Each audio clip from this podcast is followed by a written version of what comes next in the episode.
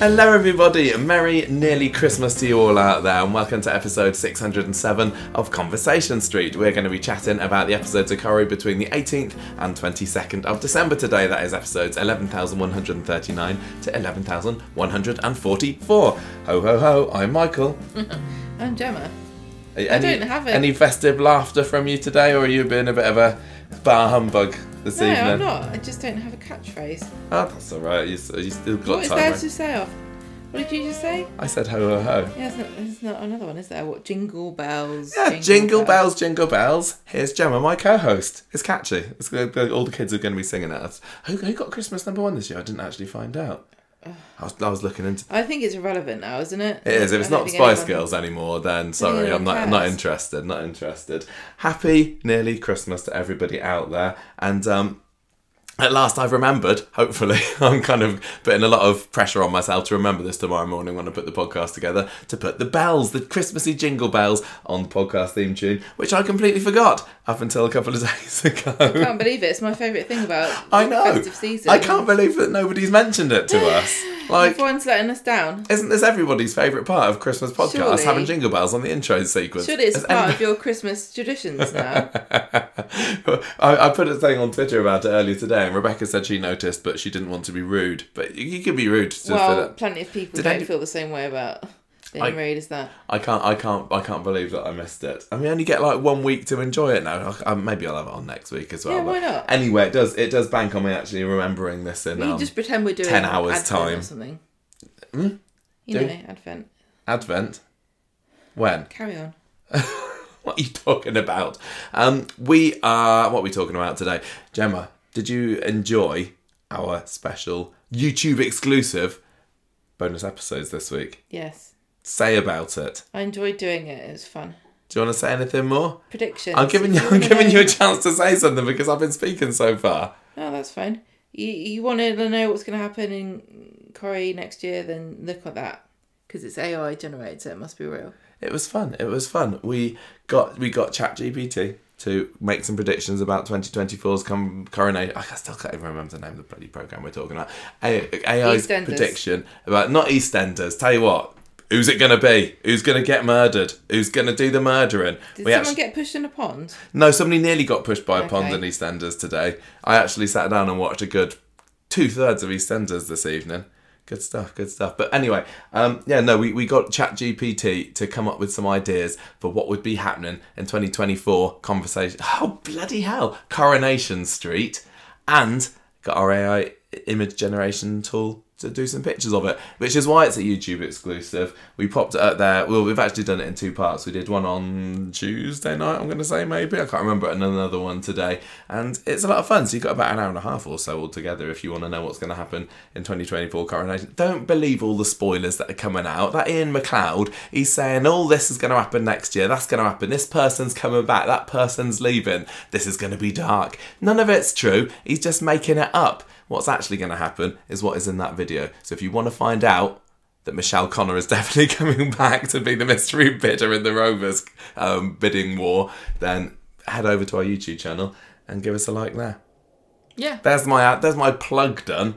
Um, anything else, Gemma? Do you want to do a quiz? Yeah. Have you got your pen and stuff? Yeah, I've got. I've always got a pen. Okay. I'm always ready.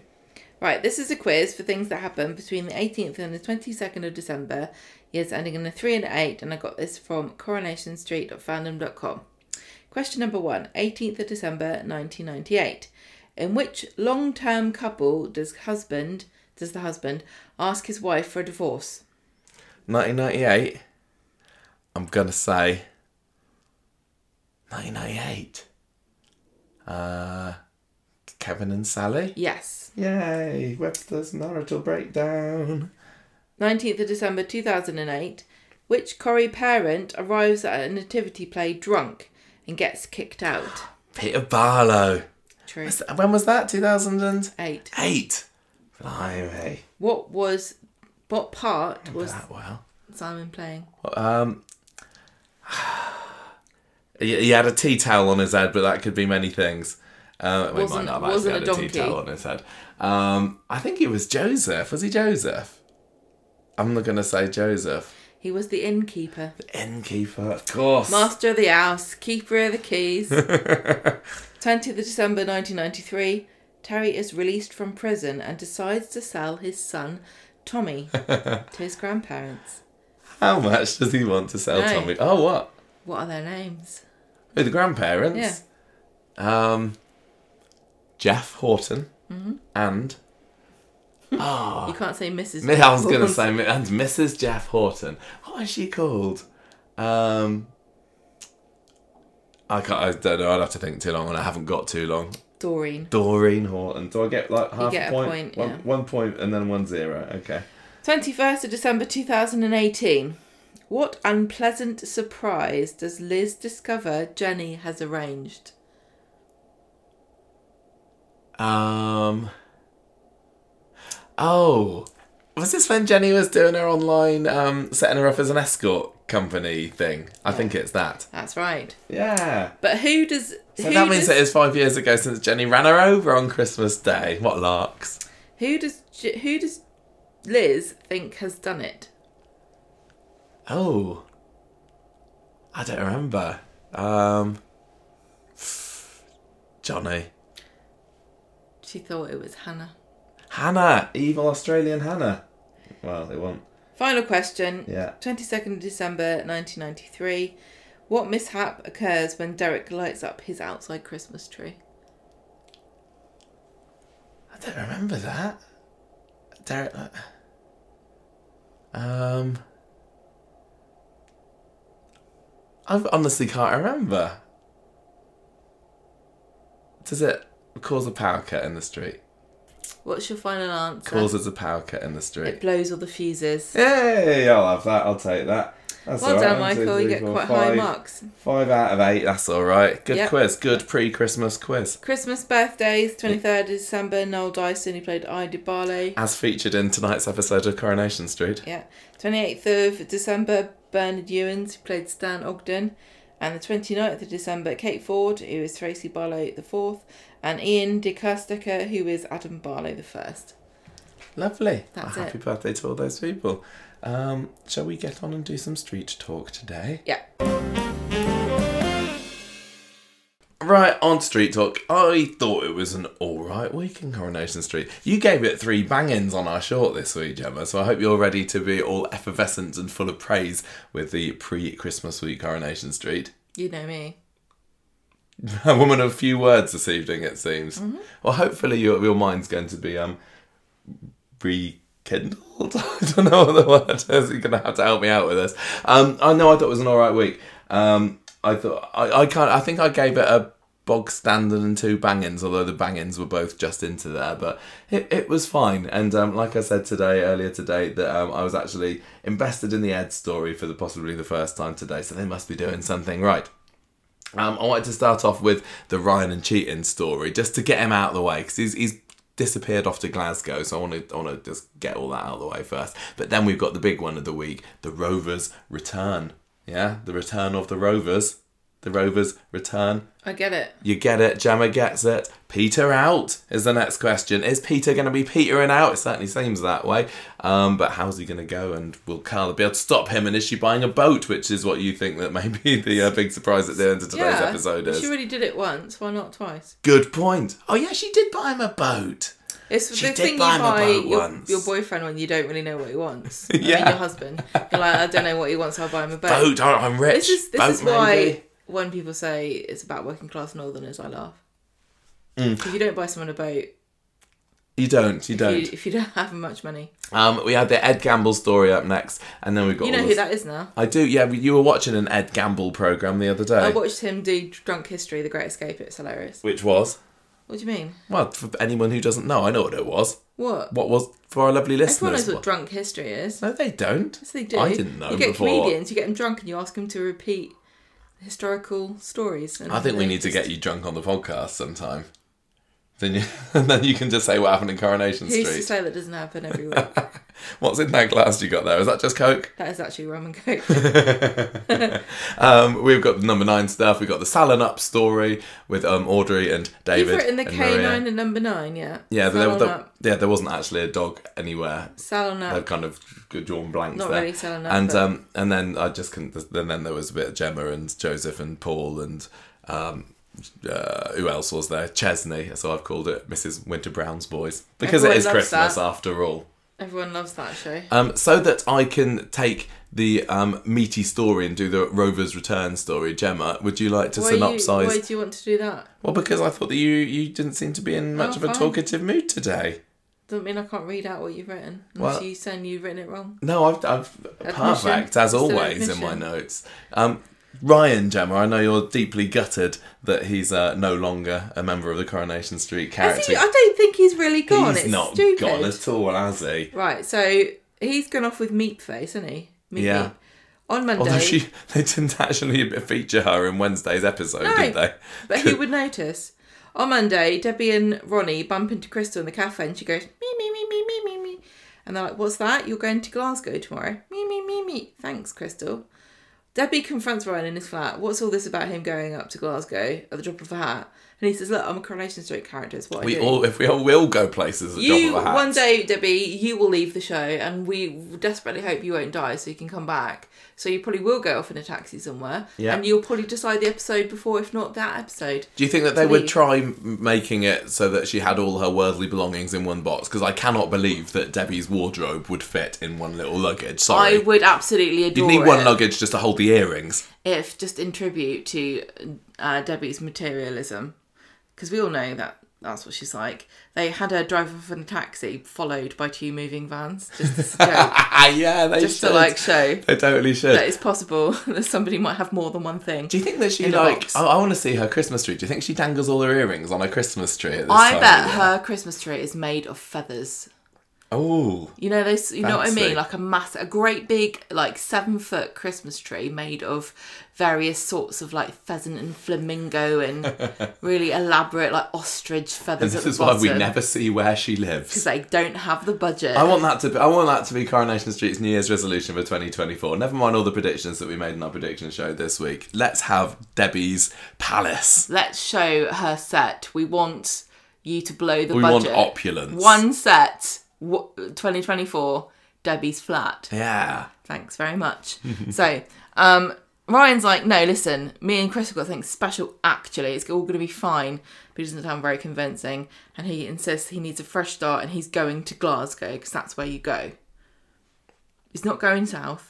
As everyone does that. He's going north. They did mention, uh, somebody mentioned this week that he went to university in Glasgow, which I think I saw somebody online complaining about recently. that he went? He's been in Glasgow before. No, I don't know whether we did. I, I remember seeing someone online saying that Yeah. he, he was a, a, definitely been uni in. Glasgow, but, But they remembered. maybe he's only just remembered. They Like, remembered. They know. Look, they do know these things, but it's They not do. They've got very good archivists. There's not always a chance to mention it. No. And even if the archivist says something, they're not always like, yes, it's really important to insert this. It can be a bit exposition-y, can't it? Exact- so, yeah. so, you know me, This and now I went to uh, university in Glasgow, Carlo. Well, just uh, by perfect coincidence, that's why old I don't Crystal know how often you really say that to people. Like, when we watch Songs of Praise on Christmas Day, I don't go to you.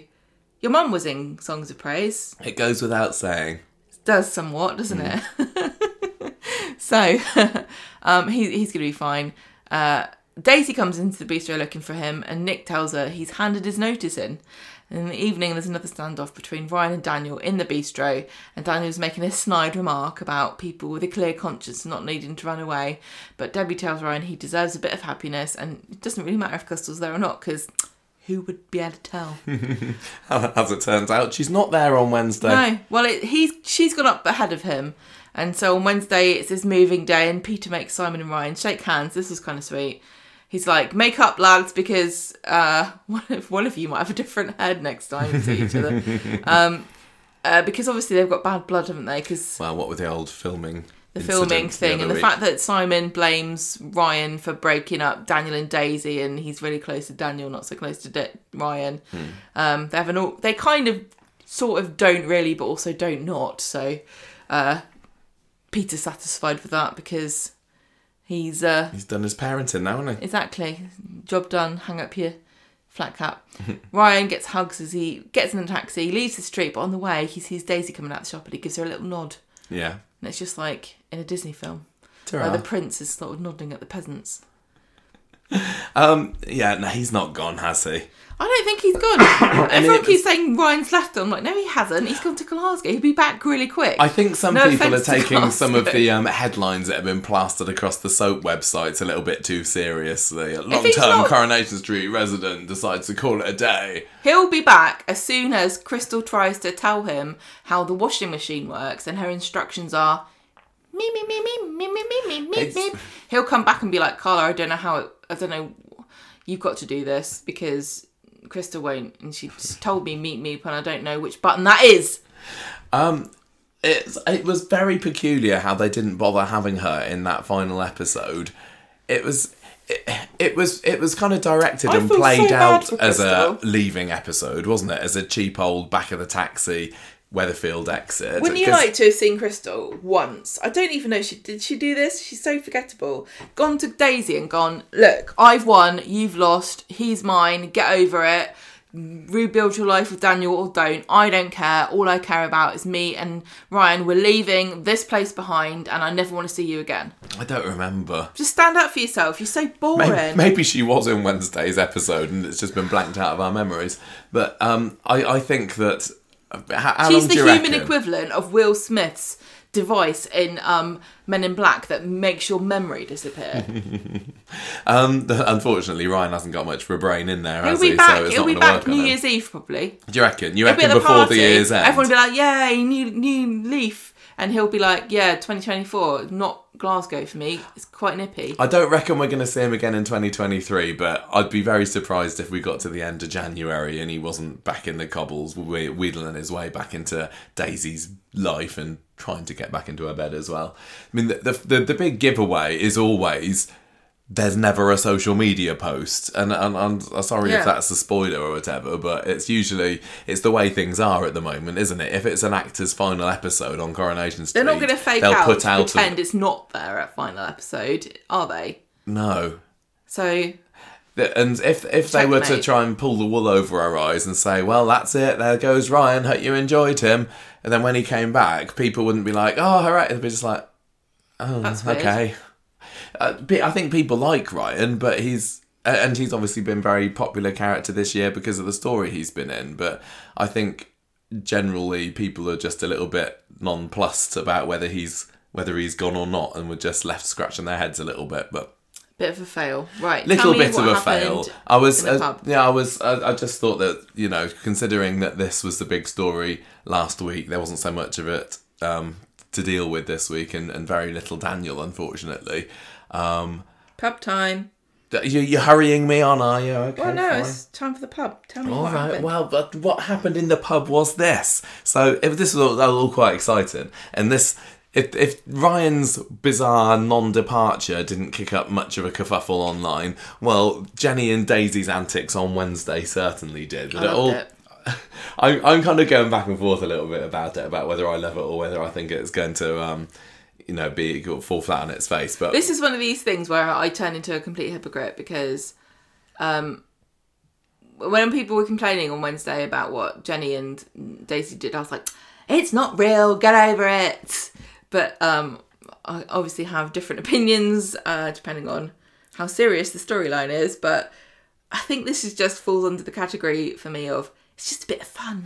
this is this is definitely the non-issue story of the uh, This is of the blessed Christmas time. relief from issues-based storylines. There's Yeah. nobody. I mean, there are people saying this, but I know no. We, we don't need to worry about bank transfers and and money laundering. Like, forget it. Forget it. It's not real. This is fictional. Just just leave that behind. Let's live in fantasy world where you can just steal money from a dead man and buy a pub with it. What if not? What's the point of Christmas magic if that can't happen? Somebody needs to tell Ed. It seems like a pretty easy job, really. He's going to be kicking himself when he realises he didn't pull Stephen's diary out of the bin. He was so Anyone could close. have had that just, out of the bin. Just out over the road. It just It's so happens that Daisy was the one sitting there as Audrey was throwing it away. I mean, what are the chances of that, eh? So, anyway, Monday then. Um, Jay, Jenny is still determined to um, find this journal that Audrey's got because she reckons it's got Stephen's password in. But meanwhile, Gail is over at number eight having a read of it herself. The rest of the family are all getting together because last week we were teased with this grand plan, didn't we, of how we're going to have a lovely afternoon with Audrey.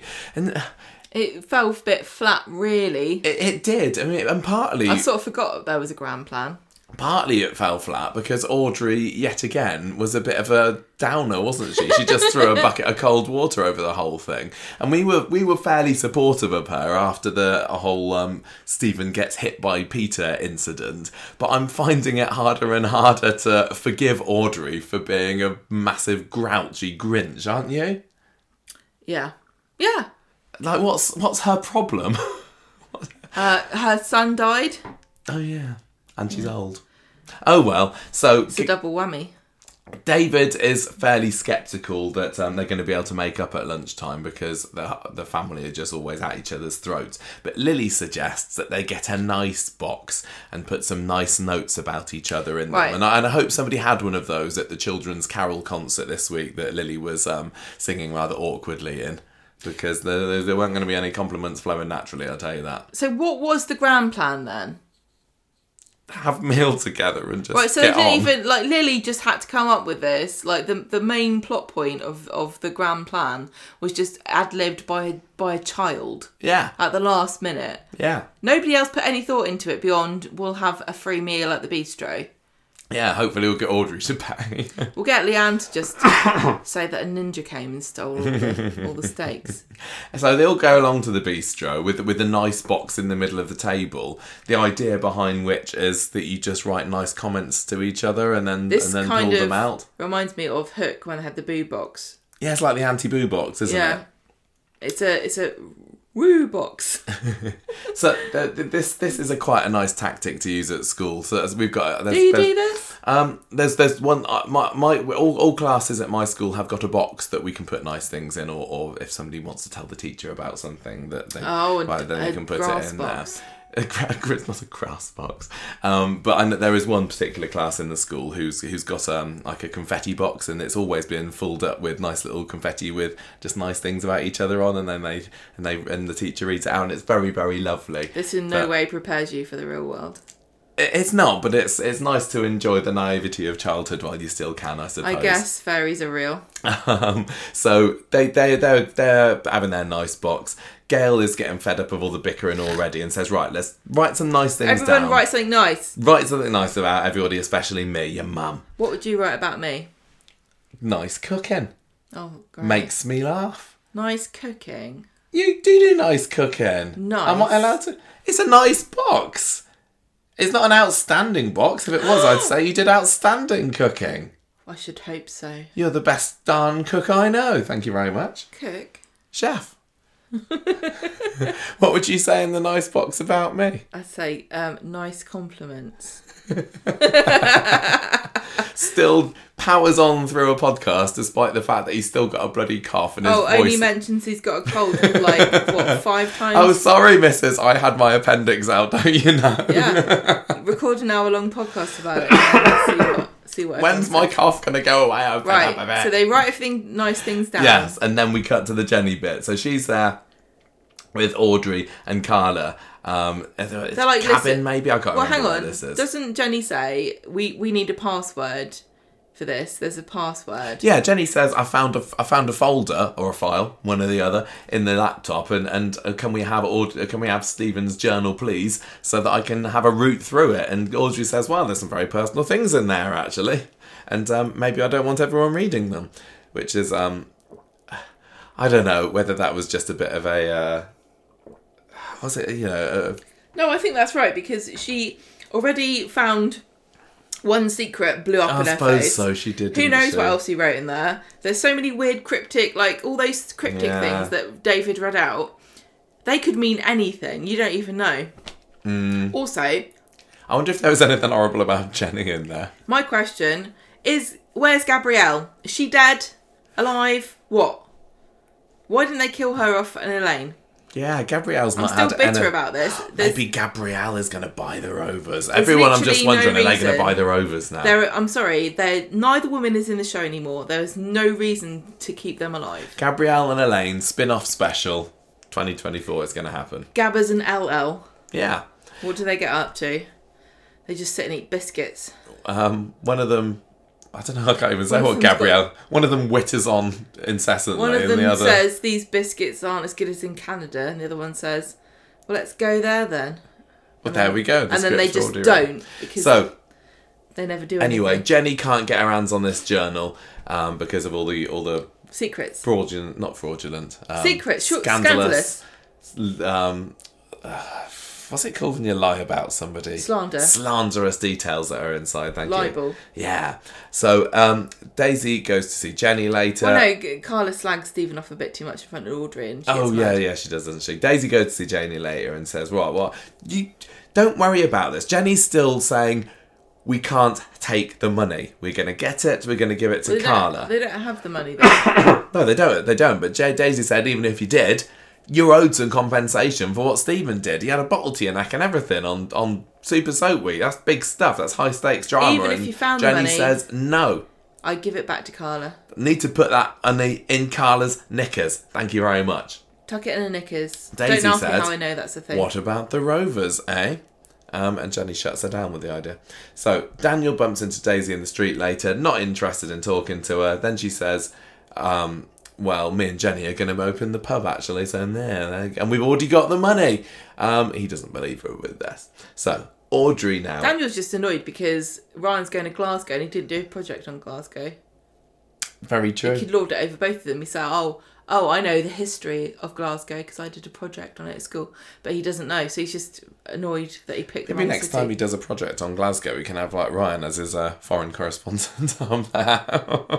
and anyway, Audrey's at the bistro now, and she's reading all the nice comments, which um typically, as for the Platts, are full of snark. Yeah, uh, winding Like- Audrey up even more. It's really brave of you to have that haircut. Did you? I, I know I, I'd kind of forgotten that this scene had taken place, but um, did you enjoy the It wasn't the nice box? It wasn't iconic. It could have been iconic, and it was. It wasn't. But then the Platts are always hilarious, so it's really difficult to do a truly outstanding Platt. It wasn't a, family b- scene. it wasn't a bad scene. No, it, wasn't. just felt like it just like memorable. I don't remember anything they said. Well, no, that's the thing. Like, they were all kind of just digging the boot in a little bit, weren't they? But no, I can't remember anything that was in there at all. Was wasn't didn't David called Sarah Lou a princess? Or, I, It wasn't as good as calling David a weasel face and doing a, a peach uh, Bellini. it it completely did the job of what it needed to do. That yeah, scene. Yeah, it was But great. it was fine. It wasn't. It's it's It not going down in the Platt family. I don't think it's books. a clip show scene. I don't think so. Not every no. scene can be a clip show scene. No, very true. Um, so Daisy, meanwhile, goes back to the bistro looking for Ryan because he's not left at this point, and she spies David's jacket hanging on the coat hook. And um, he's not the only person that wears a denim jacket in Coronation Street, unbelievably, but um, Ed's the other one, and he can't afford to go to So the bistro. so- Shona. Yeah, that's true. There are other characters I can think of that wear it too, but I can't say their names. Why not? I can't say it. Oh, that character. Yeah, you're not allowed to mention that person yet. Um, maybe it's the, just a hangover from um, Mike Baldwin's denim factory, and it's just infiltrated the brains of uh, the Weatherfield. charity shops They haven't full really. of like Yeah. 30 years of back stock from Western Front. Yeah, and they haven't been told that the rest of the world has moved on from denim And the ghost of the ghost of um, Mike Baldwin's going never goes out of fashion. It- maybe those ones that Jonah wears, those ripped jeans, aren't they actually. are just mothing they're just- yeah, from the from. Get one day, be like, all right, I think I. I think I sold those jeans once to Emily Bishop and she took them back. So anyway, Daisy's got Daniel's keys, no, David's keys, so that she can let herself into number eight. Ooh, the sneaky Oh, sneak. what will happen? So more nice box reading in the bistro leads to more bickering. Well, Sam does a lovely speech. He I think his was maybe the most memorable bit about it. But again, it was very kind of typical. Sam's going to be a little angel and the one that brings the feuding family together. What sweet, innocent, childlike thing is he going to say? Not a biblically And he said it. accurate angel No, with revolving uh, wheels of fire and eyes. No, not like Floating in the sky. on my WhatsApp earlier. Um, anyway, so he, he says he's very disappointed in them. So pull yourselves together, family. Let's make up.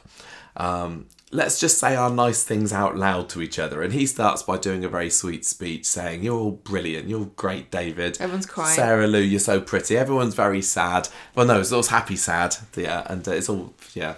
It was it was it was kind of nice. I'd be I'd be touched if a if a a bright child gave me a compliment. He's clever, he is, and he's saying I'm nice. He Nobody knows his gives stuff. me compliments. I I'd did cry. earlier. I said you. I asked You're for an it. adequate It doesn't. He said I was nice. I want compliments. Send me. Uh, we've got a nice box. It's conversationstreet at gmail.com. Please feel free to stuff it full of compliments. Just just for Christmas. Just Go for on. Crimbo. So um, the compliments start flowing more and more freely. David, I, I kind of enjoyed him as well. He's really squirming because he's been put on the spot. It doesn't come naturally. I think nice to Sarah Louise. In this country, we don't take naturally to compliments. No, I think that the Platts attitude of just being backhanded to each other and sarky is the general Normal. is the norm for. It for- really is normal. This is what we're like. Yeah, we we don't. Even our friends, even people we choose as our family, we don't say nice things. No, It just comes off awkward. It comes across as just a just a little bit American to tell everybody how yeah, lovely they are. This is this why we haven't made? is this why Katy Perry's not English? she never could have succeeded with her cupcake boobs in this country. Could have torn her to pieces. the best David could say, and and it was kind of sweet because you know he was really had to say it through gritted teeth was that he's glad that she's his sister and he wouldn't change her for anything. Well, except maybe a Porsche. You got to add that in as a joke, just to prove that you're not serious. It was it was kind of nice. But then Audrey ruins it. Yeah, then Audrey's like, well, I can't say anything nice about you, and bogs off. Sorry, what is your problem, Audrey? He's got, you got a stick at your bum. Come on, I, like you, you said, his her son's dead, but I'm, I'm, it's wearing thin. That could have been the moment when they could have made up, and I know it did come later on, but that that was unnecessary. Yeah, I didn't like this. the the whole point of it was just to add a little bit of drama to Daisy's um, house um, infiltration because she's looking all over the place for this uh, this journal, isn't she? And then Audrey, fresh from storming off from the bistro, comes up into number eight. Um, and David uh, Daisy has to hide at the top of the stairs for a little bit while Audrey pulls the journal out from the sofa, and Daisy's like, "Of course, why didn't I look there?" Um, but anyway, uh, the, the, Audrey's Audrey's got the diary and off she goes.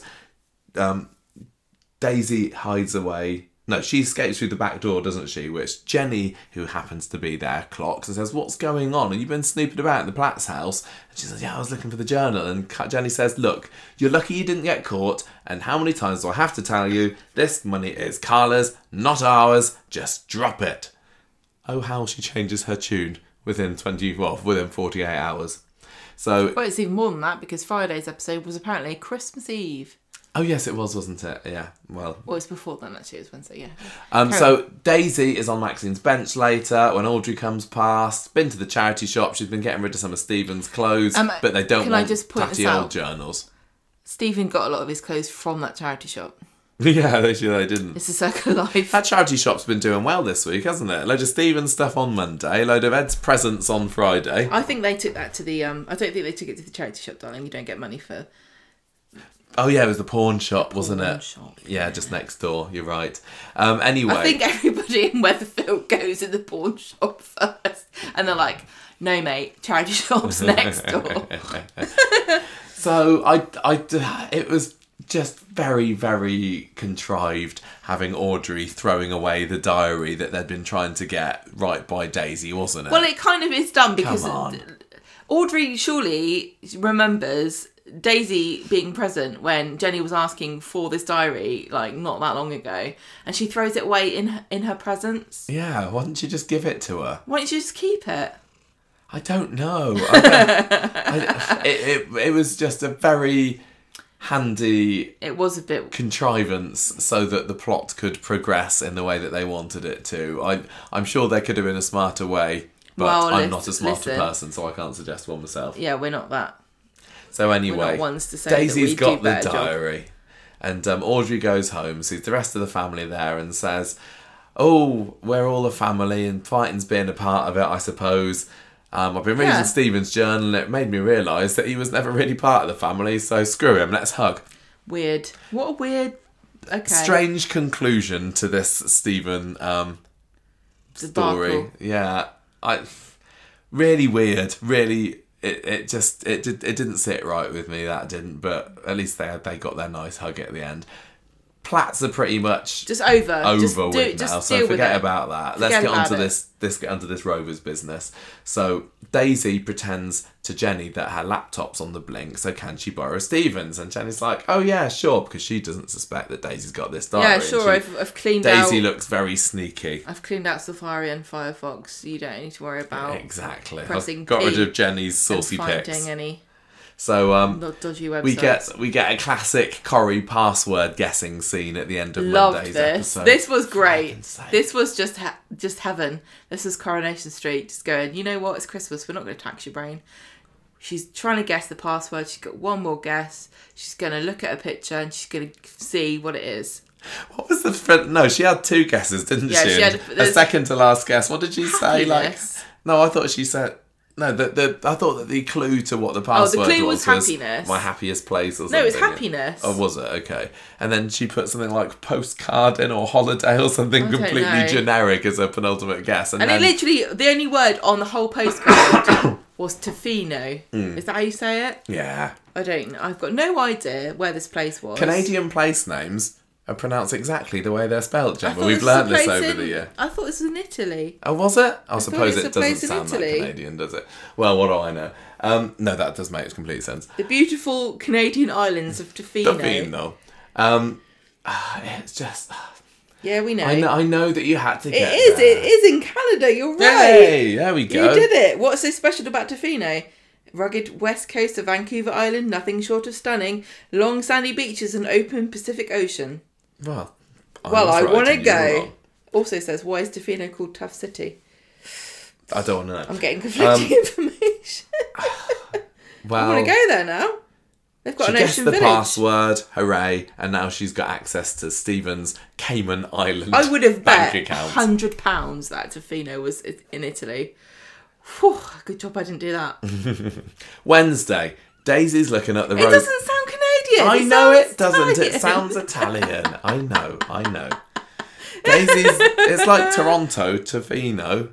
It is exactly You know they call Toronto Toronto. What do they call Tofino? Tofino. Do- yeah. So, um, Daisy wants to keep these Rovers plans um, quiet because Rita's almost having a look at her laptop on Wednesday Rita's- morning, and um, Knows the old bag. And she is, and so Daisy didn't want her involved, so she's going to tell Daisy later. Jenny and Carla see some You mean? peop- hang on. Well, she's going to tell Jenny, Jenny, later. yeah. Jenny and Carla see some people coming out the Rovers later, shaking hands, and Jenny's like, "Oh, maybe, maybe they're the people that are buying the Rovers." Um, and and Jenny says "Oh, um, to Carla, "Could I? Could, I borrow some money, Can I have some, Can I have a bit of money, No. Please?" Jenny says, "Carla's Carla's got a bit of a grump on." Says, "No way." Then it turns into an argument between them, and with Carla saying, "Look, Jenny, you only want to be part of our family when there's money involved. Stephen, your fellow, is the one who's in." Charge of the, uh, the responsible for this whole mess anyway, and here you go. Who do you think you are trying to ask me for a handout? No, thank you, Mrs. Make your mind up. Daisy Whose wades into the argument. Stephen or. Michael's? I don't know. Daisy wades into the argument, and Carla calls her a silly little girl before stropping off. So, um, I This suppose that like- set Jenny on the path. This was. Corrie of- 101 for establishing a motivation for her to Jenny to later not give two hoots about what Carla thinks. Yeah, but I thought that by the time Daisy made the uh, Car- Jenny made the decision to, to pinch the money, Carla had apologised. it didn't really didn't really fit for me. But anyway, um, Daisy later reveals, um, because Jenny finds the journal, that she has indeed been accessing the account, and Jenny says, well done to you, but like I've been keeping on saying, and I will keep on saying until I have an unexplained change of mind, this is Carla's money. You cannot have it. But Daisy's like, well, I'll show you, and transfers herself fifty pounds over to the account, which he uses to buy a lovely bottle of bubbly from the bistro, and um, sits Jenny down with a glass later, and uh, and says, "We would- Let's just bu- let's keep this money. let's keep the money." I love her re- reasoning for this. She's like, Jenny, we're in the clear here. I transferred 50 quid and nobody's arrested me yet. the SWAT Like, teams the- didn't come in, says Jenny. uh, Daisy, the wheels of justice in Weatherfield turn slowly. Even if they had any inkling you'd taken this money, it'd take until March to work it out. Yeah, Jenny says this is utter madness. We have got to tell Carla about this, and she, I'm going to go and tell her right now. So Jay, Daisy chases her off to the factory, um, but fortunately for her, Carla's not there because she just so happens to be in a business meeting where she's going to be completely stable financial ground after a massive deal that she's just made. I No, wish that hang I could somehow make two hundred and fifty thousand pounds when I'd lost it. Very convenient and helpful. No, she goes to be with Peter when he get meets up with his organ donor, and Sarah is the one that saves the factory. Oh, is she? Yeah, Oh, but but okay. she Sarah says to them, "Hurrah! All our woes are behind us. If only we'd thought of selling clothes for cheaper than we make them." Eh. Never occurred to me before. We've been losing money hand over fist. I, I just don't get how on the one hand you've got Ed who desperately needs to get money That's business, baby. and he can't, although he does and then he gambles it buy. away. And then you got Carla like, oh the factory's in danger of going under, what on earth will we do? Oh look, here's somebody giving us Look, quarter of a million forget it. pounds. They no, then nobody said it was quarter of a million pounds. They said they were back on track. Mm. They said they were back on track. You, you're putting words in their mouth there. I, That's not really fair. I, I, I should be in business if it's as, as easy as they're making it out to be on this, that's all I'm saying. Anyway, um, Daisy's eyes light up to hear that Carla's um, th- going to be in the black again They- soon they because it makes her feel less guilty about stealing from her. oversold this a little bit because the the purpose of, of what Sarah said was to make Jenny and Daisy feel like they didn't have to give the money back because they didn't need it at the factory to save everyone's jobs. But the the idea that a, a business could win a contract that would stop them from going under is not that far fetched.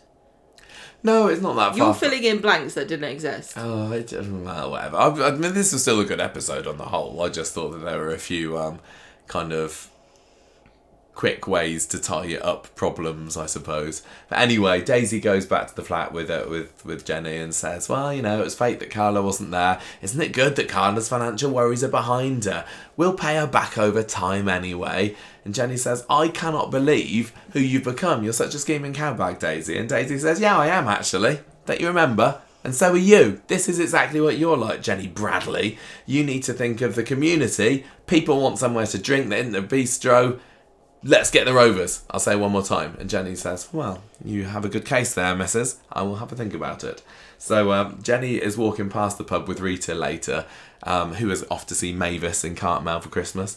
And Rita says, Whoever takes over that pub has got big shoes to fill. You are one of the best landladies there's ever been, I tell you. So as um, Rita And walks, I've seen all of them. I've seen them all ever since Annie Walker. all and, uh, five of them.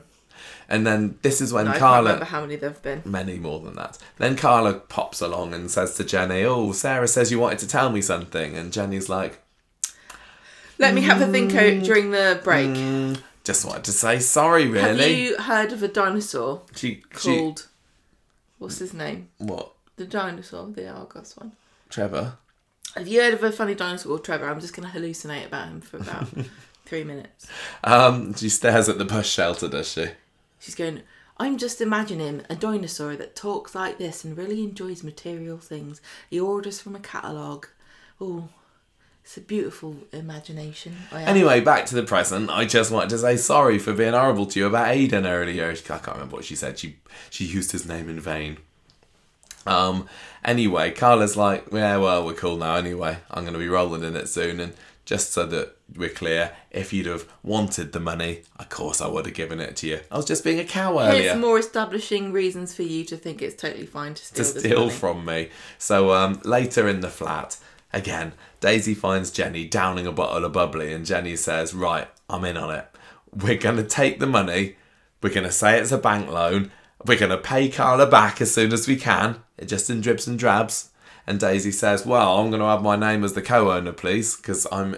I'm in on this evil scheme with you, and um, but I understand if we can't make it public because people will want to know why, and they have an excited hug, and um, there's the Rovers' future locked in. She says, Jenny "Can we and just Daisy. can we just lay the ground rules here for future conflict between the two of us, whereby Yes. I say I'm really the reason why we have the Rovers, but you are the the the name on on the front of it, and even though."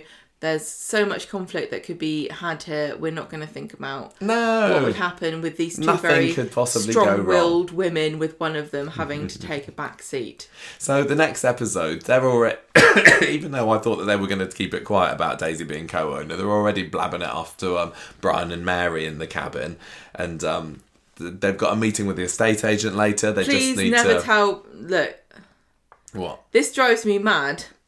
We've gone through so much heartache buying houses, and on Coronation Street, you just you you just say you've bought a house like the week before you're going to get it, and and you get it. It just drives me nut, nuts. I know, really like that, I know that they have to take liberties, but it just it's just so sickening. it and it really it should be like it is on Corrie, where you go, I've got money. There's somewhere I want to buy. Can I buy it? Yes, you can. Cool. Here's the money. Great, thanks. Here's the place. Great, thanks. No need for all six months of drawn out, ridiculous back and forth, ri- stupid people that work in a solicitor's office that don't seem to know how to spell your name properly. All should be rounded up and shot in a pit. Well, it's not as easy as they first think. Let's just put it that way. Everyone should suffer like I have. Um, we also had a little scene where Not bitter though. um, where Carla sees Jenny in the cafe later and is happy that she's going to go back to working in the pub, and Jenny's looking mightily guilty when she has to lie to Carla about where the money's coming Just from. She said it was a different bank. She's like, who'd have thought there's more than one bank? I thought it was just one. It was called the bank. Um, and anyway, she gets a, sto- a phone call from the estate agent later, and um, there's somebody else that's interested in the Rovers apparently, so they're doing the old sealed bids thing. So it doesn't seem like it's going to be quite as easy as she first thought. But Buying will it? Stupid. So, um, so uh, are we currently on, on Jenny's side in this, or, or, or not so oh, much? listen, I have abandoned all pretense of real world. It's so funny how much room there is in this show for really, really sad and tragic realities of of life and just stupid nonsense like this. Like this is just forget it. It's all it's all fine. It's not real. Anything can happen. It's fiction. Yeah, I mean, something's going to happen. it's not going to be what would really happen in real life because if you're going to buy somewhere, they have to check you're not doing money laundering or fraudulent transfers or stealing things from dead men. Yeah, you kind of have to say where your money came from, don't They're you? gonna Isn't have that a- to- a, special form you have to fill? Yeah, Where'd you we get did. your money we from? had to. We had to do this. We had to send proof where we got this money from. So how are they gonna get away with this? I, I don't really care. I'm not interested in that. I'd rather not have everything. But do you think be- that they will get caught? Is Jenny just being Well, we ridiculously short-sighted with this? If you listen to our prediction, AI prediction episodes, we do talk about uh, this very briefly because we do a, a prediction. The AI comes up with what they think is going to happen. But I, I think that. Um, oh no, it was in a, it was in a shorts, wasn't it? It was in a, um, a YouTube shorts. Yeah. I said this. I just think that Carla's going to find out what they've done. Um, and that's going to be the only consequence, and she'll just say, "Well, as long as you pay me back, I don't care." I don't think the police are going to get involved because that would complicate things. We want Jenny. What we need to think about: what do we want this to end up with? Right? We want this to end up with Jenny and Daisy staying in the Rovers. That's So basically it. the writers are going to say whatever we need to do to get to that, we're going to do it. So the police don't care. They've already told everybody. We investigated this. We couldn't do anything about it. There's no way we can. We haven't got the time. Forget it. The money's gone. The only person who cares, therefore, is Carla because that's her money. Now, if Jenny and Daisy manage to, to convince her that they are going to pay the money back, Carla we, you know, she's she's not going to be worried about the money, is she?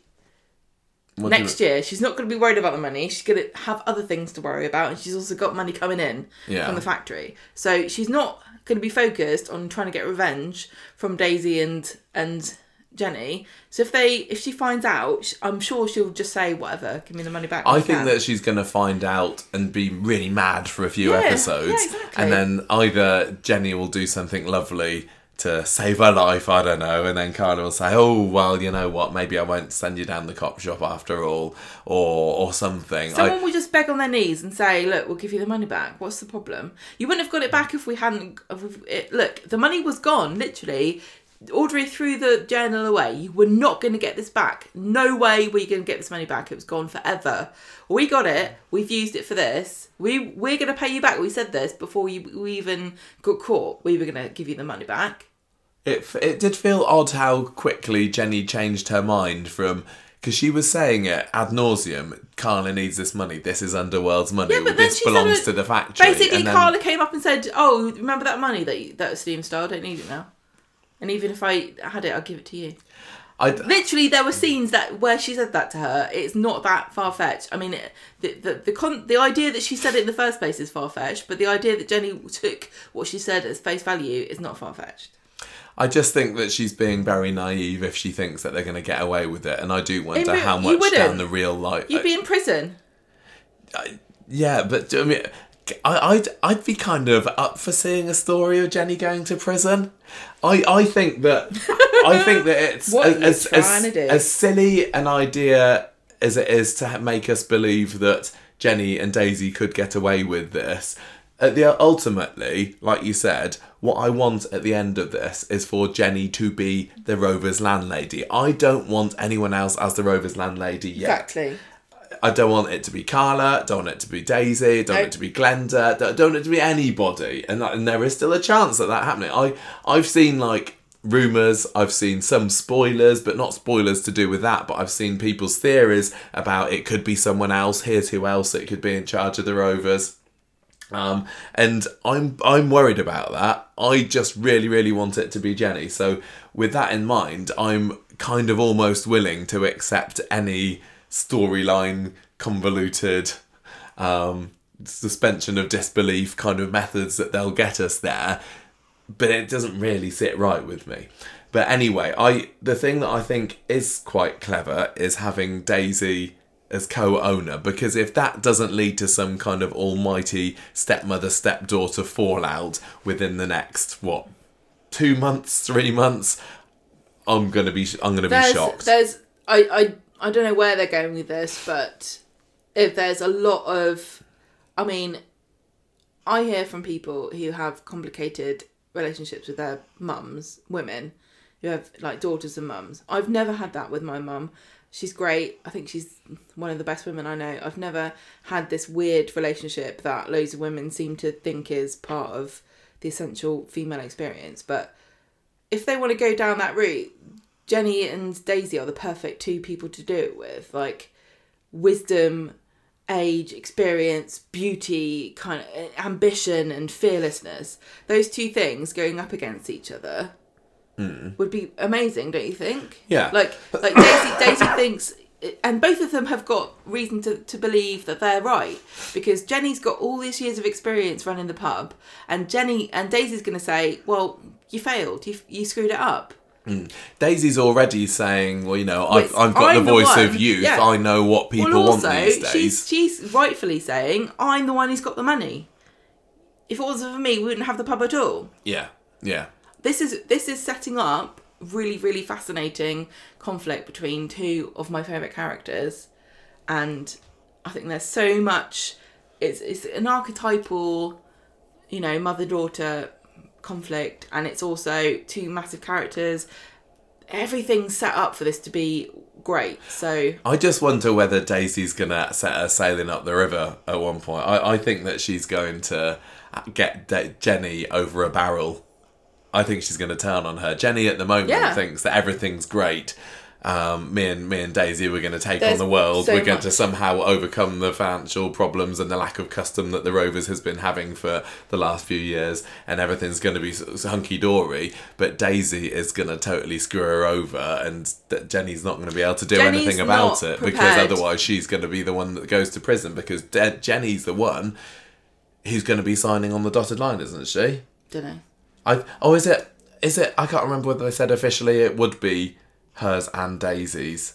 I can't remember, but whatever. I I can totally see Daisy screwing Jenny over at some point because she is a she can be a nasty piece of work and she can be manipulative and sly and out for number one.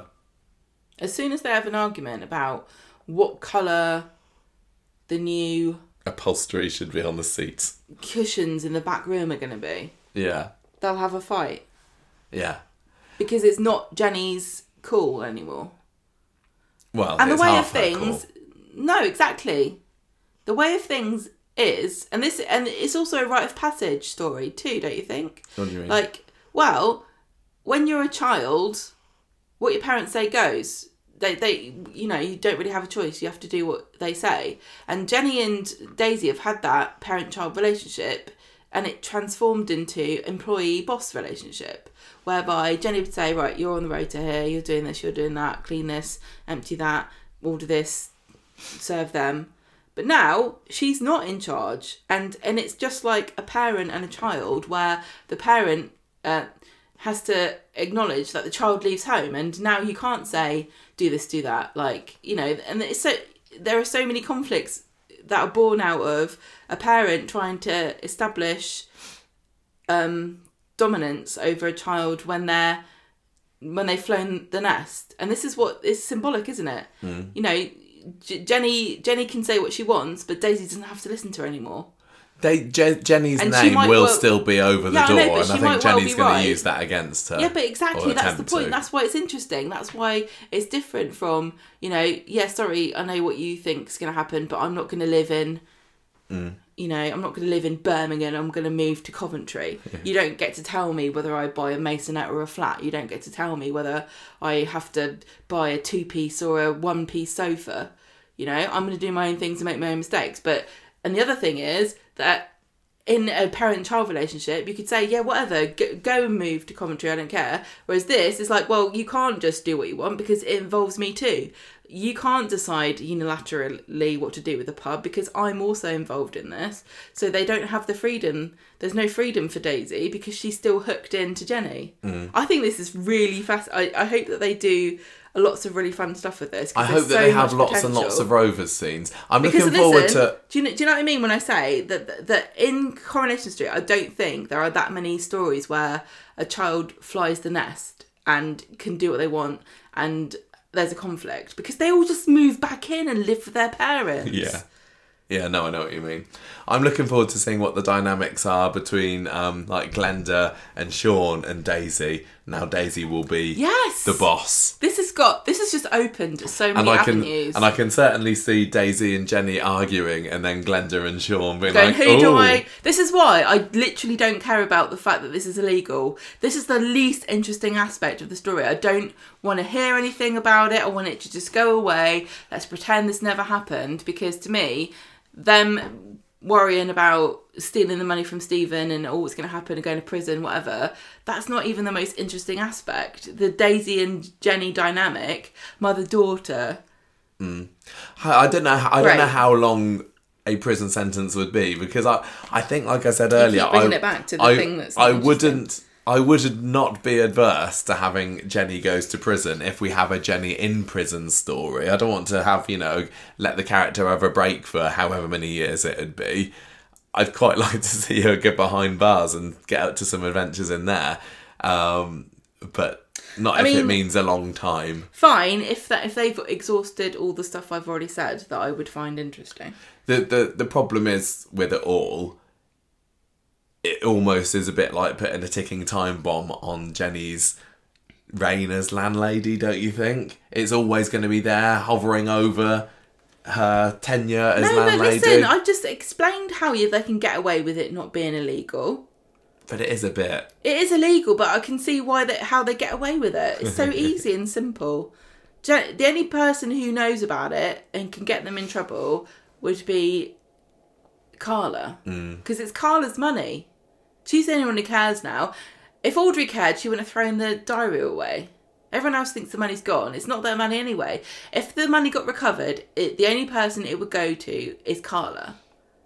Well, Therefore, once the police have washed their hands of it and Audrey's thrown it away, the only person who would care is Carla. And if Jenny and Daisy can convince Carla to not go to the police about it, they they've got away with it. So you don't need to worry about them going to, to going to prison. well, let's just hope What a that boring way to end that story. let's let's not think about it too hard and just hope that within within weeks or maybe even days in the Coronation Street timeline, we will have Jenny rightfully sitting on a little stool at the back of the Rovers. But um, I am kind of interested to see whether there's any other little surprise bidders there. Otherwise, If they wouldn't have gone isn't- this closed bid thing. a scene where Daisy insists that she gets a bigger stool as Jenny does, then I don't know what the point of this whole thing was. Right. Um, speaking of Carla, Gemma, uh, let's look at the Peter story. So I'm going to pass over to you to uh, do a bit of a synopsis of this if you're ready. Yeah, of course I am. On Monday, it's a busy morning at Heron Flat headquarters. Carla's going to work. Tim finds Peter on uh, Martin's bench in Victoria Gardens and sees he's looking a bit down and wants to know if he wants to talk. Um, and Tim decides that they should go and sit in the hot tub. and they sit there with some rubber duckies, don't they? They do, yeah. Tim tells Peter he's had a flashback about about Stephen, but he's going to move on. So we don't need to worry about him having PTSD or, or No. scenes again. It's Yeah. all fine. Pe- Peter, I, I kind of have felt that Peter's um, depression or whatever you would call what he's going through at the moment has kind of sprung out of nowhere a little bit. He's we, we haven't seen a That whole lot of Peter sense. over the last few weeks, um, and it kind That of comes a sense. bit why. Didn't spring out of nowhere. He ran a man over. Yeah, but he's been very philosophical about it suddenly out of nowhere. I, I'm. Well, that's I'm not what you just said. No, it's that's, that's, what I meant. And uh, no, it was it was quite a nice little I'm getting with him. confused about what you mean. You said it, his depression came out of nowhere. Yeah. And then you said it's gone away. No, no. Oh, I don't. No, no. I do. I, I. No. He he has been away. He's not been in the program for a few weeks, Hmm. and all of a sudden now he wants to leave. And I know we've seen him looking at like the travel agents and wanting to go on the boat and stuff, but This I, makes perfect sense to me. I don't know. I don't. Okay. Well, Just the same way. Uh, who is it? Um, you you you're in danger. I'm just telling you. why? because um, who was it that's getting itchy pants? I don't Oh, know. Sarah's. Sarah, no, Daisy saying, "Oh, Daniel, don't pay attention to me." Sarah saying, "Oh, Adam, you don't pay attention to me." Peter saying, "Oh, Carla, I'm bored of my life. I want something new." All these are warning signs, Michael. This is me. I totally see what Peter's saying. He's having a midlife crisis. Honestly, he's fed up with what he's doing. He can't see the point of it. He's stuck in a, a meaningless existence. He's not doing anything with his life. He wants to do something different. I thought as the week went on, he explained it better. Like in today's um, AA meeting scenes and, Mm. the, and the ones after that, I, I got to understand what he was feeling a little bit more. But it felt like on Monday they, they jumped in there a little bit too quickly. I think me. this is the thing about soaps is that they tell you. I think if you, I think if you're in the same place as a character, you don't need it to be explained to you. But if you don't get it, even all the explaining in the world can't often really get you in the same headspace. Okay. I mean, he wants to come back to the south. he wants to go back to Portsmouth because they're beautiful. Spinnaker Tower. I, I can see why. Continue. It looks like Dubai. So they're having a lovely hot tub scene, aren't they? Tim says, if Peter gives up now, then Stephen wins. Yeah, that's right. Yeah, that is Well, he's right. saying, I'm, I, wa- I don't think I can carry on living here. Um, I've, re- I've reached the end of the road with me and Carla. All she cares about is the business. She doesn't care about me. Um, and then later on, Peter hides a letter yeah, he's from got, the hospital. yeah, Carla comes in. yeah, he's got his mysterious. You've written letter. from the general. I'm like, what general? What from the from the from the navy? Yeah. They're about to start dinner. Carla gets a call from the underworld, underworld because the alarm's going off, and that, That- was weird. that That, was- doesn't mean anything. That yeah. was just weird. What what was causing the underworld alarm to go off? I don't think we Don't know. got it an answer to Stephen's ghost. So Peter's again looking at Mediterranean getaways with Simon. So much of this could have been solved if Carla just agreed to go on a Christmas cruise with Peter. I think it would have been fine. Um, he says, uh, "Everything I love is here, but I'd, I'm I'm happy to know the options open if I ever want to get away in the future." It's not. Is he satisfied? Don't know. On Wednesday, Carla asks Peter, "Do you want to come for lunch at the bistro? I've got a meeting that's really important. I want to celebrate or commiserate with you." And he says, "Oh, I can't. I've got a meeting. I've got to go see my dad." But when she comes home unexpectedly, he's acting shifty and tidying up, and she kind of catches him in it and says, "Look, okay, I admit I'm not having a lunch with my dad. I've been in contact with my donor nurse, and I asked to meet with the donor's family. Yeah, so this was the letter, wasn't it? Yeah, and I I've been worrying about my sobriety. I don't know what the point of me being alive is, and so I'm kind of hoping that if I meet the family of the person who gave me this second chance, it might give me a reason to carry on. So he meets up with this woman who's the mother of the person who donated their kidney, and it's Val. And it never brings up the fact that this is his mum's name. I don't think he did, but I mentioned it to you, didn't I, Yeah. while we were watching. I think that it was quite a nice touch and I don't know how that. old Val was when she died, but I wouldn't be surprised if she wasn't around the same age. I think I think she was a bit younger, but it doesn't really matter. But Well- so basically, that yeah, th- this is one Val who who has a son who gives his liver to the son of another Val, and I thought that it Yeah. was yeah, it was quite touching in a Yeah. way. So she's um Carla Carla's found out that she's gonna come round and she decides to stay and that's why she sends Sarah off to the me- very important future of the business meeting instead of herself. Right. So they meet up with Val and Val tells them about her son who died when he was 32. I think it was a car crash, but I'm not sure. And he was a great guy and Peter just starts crying and she asks him why and he says I feel like a fraud because the only reason I needed this liver was because I'm an alcoholic. And he had you know I've taken a chance from somebody and he had everything going for him and I'm you know I don't really feel like I deserve it. And Val I felt like this was a bit oh feels like this feels like a fictional thing. Like Val was immediately going well alcoholism alcoholism is a disease No, anyone who this. thinks otherwise needs a crash course in It was compassion it was a little schmaltzy. It was but I think it was just what the story needed. It's just what Peter needed. Val was absolutely lovely lady, and Okay, this wouldn't feel like such a um a lecture if it hadn't been for the fact that was it the week before or the week before that we had the Baileys lecturing us about how gambling is a disease. Like everything's a disease and it's nobody's fault. Any everything you do is out of your hands and I do definitely subscribe to that idea that addiction is not within your complete control. But having two groups of characters like saying it on television at in the, the same month just felt Oh no, that didn't, Really- it didn't bother me whatsoever. I was just really enjoying it. I thought Val was lovely, and I wanted I thought Val to, was very understanding. I wanted her to be in it longer than she was.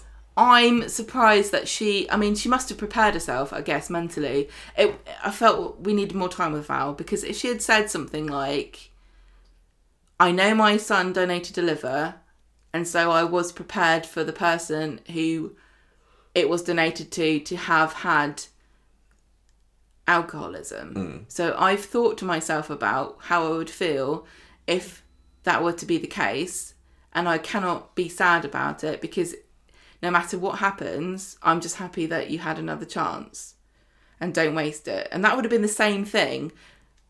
That would have been the same, that would have given you the same end result as having this very heavy handed alcoholism isn't a disease and I I think I'm compassionate. That's funny, I didn't- I why why would you say that as as the mother of the person who sacrificed their life? It just didn't really make sense that she she felt like she was just there to validate Peter Barlow and that's not really fair. It didn't bother me whatsoever. Okay. I'd, I would have liked to have seen an awful lot more. Even like the scene where she came in and she was like, "Can I give you a hug?" I thought Oh, was that was lovely. sweet. And Carla was there in the background, going, "Oh, so so sweet." I said to you, um, oh, she bought a stethoscope, and I thought, that's not really for livers, though, is it? That's more for hearts. you can't really f- hear a liver working. so yeah, she was she was very sweet, and she, but she doesn't. She's not around for very long. She leaves, and Carla tells Peter that she's really proud of him, and he starts saying, you know, do you remember when we were going in for my first transplant, which I don't think happened, and we were talking in the waiting room about all the things we were going to do, and we haven't done any of them. All the things we were going to do if I had a second chance at life. You know, we were going to travel, we were going to go walking in the Dales, we were going to do this and that. And then Carla looks at him and says, We can still go walking in the Dales. And that point, I think, is when Peter realizes that he wants more out of life than Carla is prepared to give him. It's interesting though because Carla has you know, been around the world before, hasn't she? She Well, she, she went off to LA before, Yeah, but maybe Car- that's the point. It she's feels like done Carla's it. done it. Yeah, she's Carla's got her hung up her walking boots. She doesn't Mm. want to go traveling the world. They want different things. Then she says, like she's she's going here. Hang on, Peter. Just hold my shovel for a minute. I'm going to use my hands to dig this hole. she gives him a postcard from his mate who's on this cruise around the Mediterranean. Going, by the way, if you still want to come, if you still want to leave your life behind you and come on a cruise with me, the offer's still open. She can read this postcard with her own eyes. Her Yeah. husband has just said to her, "I feel like I'm wasting my life. I want to go. I want to travel." And she says, "Let's just go for a walk." Here's a postcard that's basically a one-way ticket to get out of this dump. Here you go. It's for you. on Friday, it's breakfast time. Um, Ken wants a dry Christmas this year, and Peter says, "Well, you know, you don't all have to just jump on the wagon with me."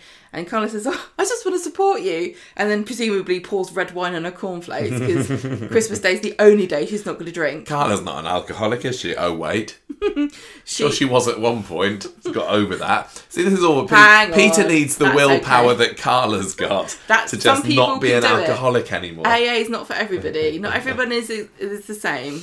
I but yeah, it doesn't it doesn't make a whole lick of sense. So he's he's got to go to this family AA meeting and he asks her to come. So they have it at the community centre, obviously. And Peter tells everybody about their plans for Christmas and he says, you know, as long as I'm with the people that matter, that's all I need. Yeah, like he's- he's he- convincing himself. Yeah, he's putting on a massive front here, but Carla can tell straight She's like, away "What? that Are you sure?" something getting at him. I feel like you're holding something back. And this is awkward because they're doing this in front of everybody at this meeting, but I guess it's a safe space for her to yeah, to ask him.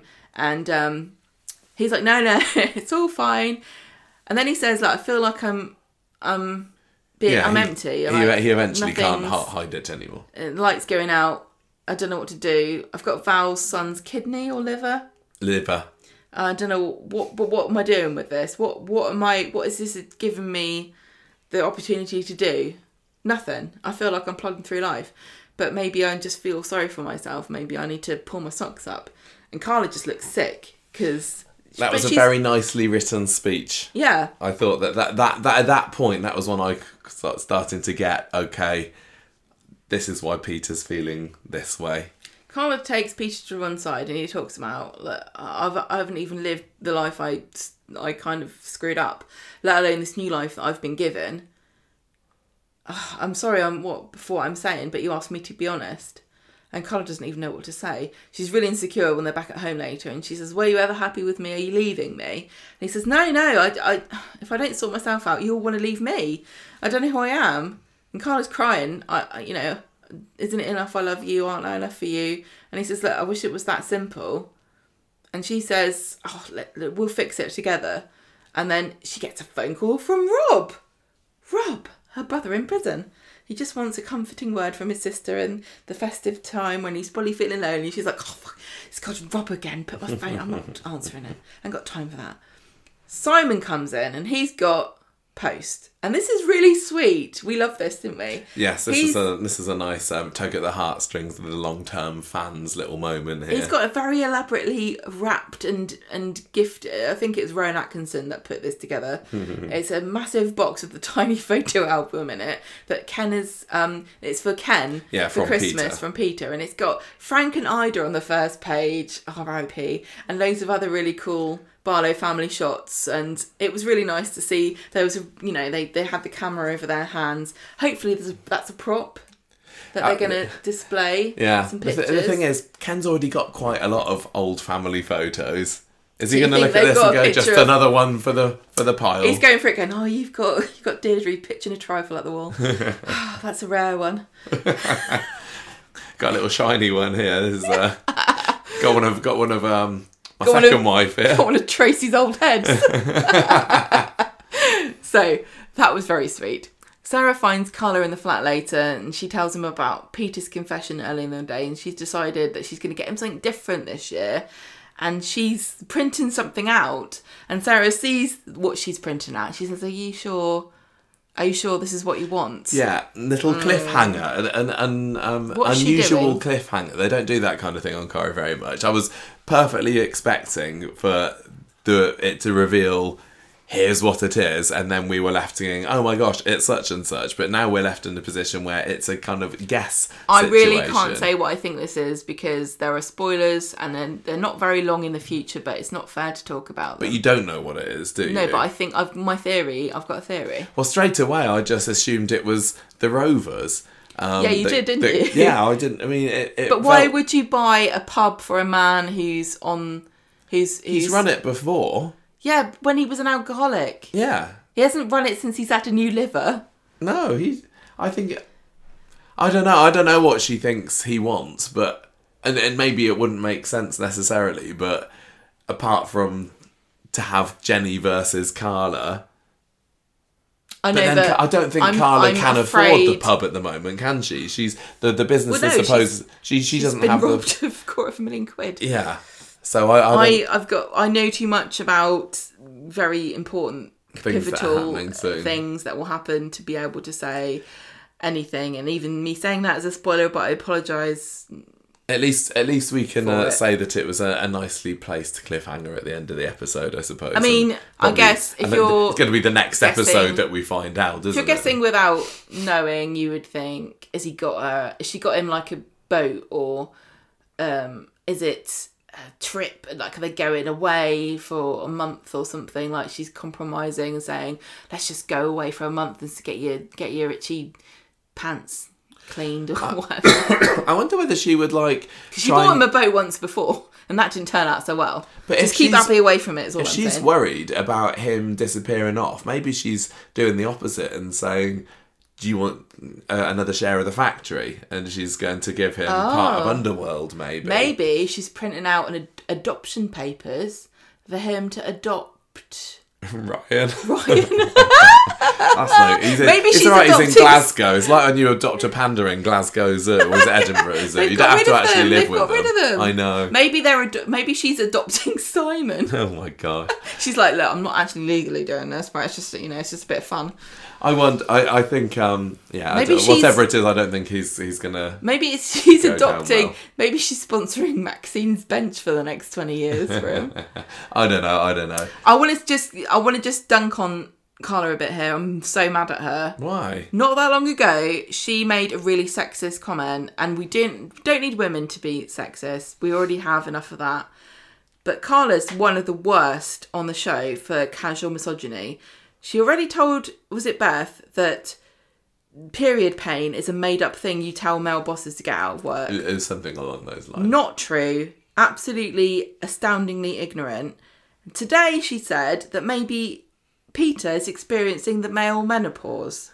I was so annoyed at her. the male menopause is not real. Men definitely do have midlife crisis. They have health issues that affect them. There are definitely mm, biological things that are specific to male bodies that they experience during middle age that might cause them to be depressed or have issues with their health. But invoking the word menopause to describe it is the most uh, ignorant and offensive thing I can think of, and I can only hope that she doesn't experience any of the horrible things that menopause drops on on women's heads. Have we not been educated over the like the past two years about how awful it is for women to go through it? It's a very real biological thing. It affects every aspect of your life if you're a woman your your mental state and your physical state and to have her just say like wanting to travel the world as male menopause just wanted to kick her in the face i know that's really violent and rude of me but i'm just so sick of people not taking women seriously and this is now the second time that she's done it Yeah, in in like couple six months, months, isn't it really makes me cross i know that there are some women who are so blessed to not have problems with their health that are due to their female bodies, but can you please respect the experience of women who have difficulties in that realm? Is that too much to ask? Request. Carla's such a mean girl, isn't she? She's such a mean girl. She's like the sort of girl who, at school where if you had a period pain, she'd be like, Well, I don't have period pain. What's wrong with you? I don't have anything wrong with me. Oh, you must be a terrible girl. Well, no wonder you're I on knew Jenny's girls like this. over the post. I over the knew girls like this at school. They didn't have any sympathy for girls that had period pains, and it's it can be it can be awful. I've got a friend who uh, literally cannot do anything for like two days out of the month because she's so sick. And I've got other friends who have never had period pains in their life, and they cannot sympathise with her whatsoever, and it makes me so cross. Believe women, Carlo, bitch. Um. Anyway, back on I'm just so mad. I just cannot. I just cannot. I hope. I hope she. Hope somebody slaps I'm looking her. forward to seeing um more Carla and Peter heart to hearts next week. Do you think we'll get one? I think we may well get one next Right, week. I Ed Gamble. coming. Um. Oh, Before yeah, you say too much, good. It was Ed good. Gamble. Ed's storyline. Okay, then. So, um, it basically the beginning of the week was much like everything else we've had so far in this story for the past couple of months, which was Ed not having any money and people wanting him to buy things um, or or just lend them money. Tis the time of year for it. But it, it certainly picked up the pace on Friday. So Sarge is offering to pay for some of the Christmas turkey because, you know, he's been crashing there at the Baileys for the best part of a month now. And Michael says, No, don't worry, Grandad, you don't need to pay for any of our turkey. Dad's going to go and get the turkey, isn't he? And and then he kind of slips Ed £50 to go and get it. Can I give you an can- aside? You can pay me back when the cards stop playing up, which is Ed's current excuse. Here's my tip because I'm a nice cooker. Yes, Michael said that's official. right. Don't spend 50, 100, whatever pounds on a turkey. Instead, buy yourself the following pieces of equipment a thermometer, a pair of turkey shears, and a nice big proper roasting pan. Buy your turkey, the cheapest one you can get, frozen one, don't matter where it's from, 20, 25 quid. Get it from Lidl, get it from Aldi, get it from Tesco's, get it from wherever. Then you defrost it on time and you cut down the, the with your shears, your poultry shears, you cut out the backbone and you spatchcock it. All you have to do is cut the backbone out and flatten it. Then you put your thermometer in, 165 degrees Fahrenheit, in the breast, cook it like that. You're going to get great turkey. You don't have to spend hundreds of pounds on it. You literally don't. from Gemma there. You literally don't need. try this I've out this year and it works. Never spent more than thirty quid on a turkey, and it's always tasted great. I've never had a dry turkey that I've made myself. Well, aren't you great? I'm a nice cooker. Ed's um trying to trying to negotiate on a gamble he's lost again later over the phone, um, but he has to put the phone down quickly when Sarge comes in, and Sarge is still c- insisting that he contributes to Christmas and forces seventy five pounds into Ed's hands, and Ed's like, oh well, if you're gonna make me have money, I suppose I better take it. you can buy like six turkeys with the amount of money he's been given. And what to. does Ed do as soon as he gets money? Well, he bets it on a horse or a dog or a something dolphin? flea fight. Um, I would. he comes in second. Here's a suggestion for a new type of gambling: red versus black ants. There we go. Maybe that's what it was. Um, and didn't work. He's he's lost his money again. But he says that he's bought a turkey. I think I don't remember. It's all boring. It's dull stuff. Um, until Friday, um, we find out on Wednesday the um, not unexpected news that Aggie will not be there for Christmas. But this is a good excuse for Ed to um, hide why he's a bit down in the dumps for the rest of the week at least. So Sarge starts needling Ed about the money that he promised him. This big old investment for his food stall, is it over in where was it that you said that that he said that uh, he was Guyana. I said that before, Yeah, no, I forgot. I me. forgot. Um, any chance, Ed? I know you said that I'd get it when I went back home, but can I get it a bit earlier? And Ed's trying to say, look, I have, I haven't really got my, my, my company- company's been getting a few unexpected bills recent, recently. I've had to pay out my own pocket, and uh, but uh, you can have it as soon as the payments start coming in. I swear. Um, then he kind of spends the rest of the episode trying to get some people to um, hire him to do some some building work or whatever. And then there's a there's a guy on the end of the phone that's just dilly dallying over the whole thing. Um, but then, fortunately for Ed, he bumps into Paul, who's finally had his grant come through, and um, he's dropped the money round, or Billy's gone and dropped the money round at number three. So Ed's like, Hallelujah, I got the money come through. Now I can pay back that nasty Tony bloke that's been surprisingly quiet recently. Let's hope it stays that way. So he gets home, but sadly, Sarge has already intercepted it and said, Oh, that's fantastic. You said that I could have the money. I've taken it. You don't mind if I take it, do you, Ed? And Ed's like, Oh, no, I don't mind, Dad. I Ed- did say you could have it after all. Uh, Ed's got a gambling problem, but he also has a problem with his vocabulary. And it's such a short word he needs, needs to learn, only has two letters. but if he only learned the word no, how much of this could have been avoided? No, Dad, you can't have that. No, evil man, you can't have my family's Christmas presents. No, Ronnie, I'm not going halves on this bistro food. No, I'm not giving Michael a thousand pounds. No, I'm not giving my dad a thousand pounds. No. He just, he's got a problem, Gemma. It's an Aggie, addiction. you're staying you're staying with Auntie Corona for Christmas? No, you're not. You're coming home. What's that? You want So- you want a Wendy house? Sarge, No, you can't have a Wendy. Michael, you want to live with me? No, you Sarge can't. has got his money. Joel wants to come for Christmas? No, All he right, can't. He's I get boring. it. I get it. um, well, he's he can't say no. He's just a nice guy, isn't he? Not like me. He just wants you're you're lovely. You're a nice cook. I'm a I'm a n- nasty woman, but I'm You're a lovely in every cook. way. You're lovely in every way. Um, no, I'm not. and the, the the Baileys decide to go to the bistro to cheer up Ed because because of Aggie being away. Is this where But- they have their party? Yeah, they're having a little have a party, which is which is three men having drinking, a drink together in the which bistro. is yeah. just the, na- the national pastime. Well, unbeknownst to them, Nasty Tony, the, the bath hoist man from last month, is watching from the side. He's a bath hoist man and a present heist man. Yeah. And um, he says, he's he, he goes over to Ed and says, Give me my money. And Ed's like, I ain't got any money. And the guy's here, Well, you're buying everyone drinks. What's going on? I want my cash tomorrow or else. I need to buy my Christmas presents, you know. So back at home later, Ed tries calling this man he was on the phone to earlier. Um, and it seems like he, Ed's is willing to take a very low price for this, but the guy still can't decide. And Ed snaps at him and gets the phone put down on him, and he is back to where he started again.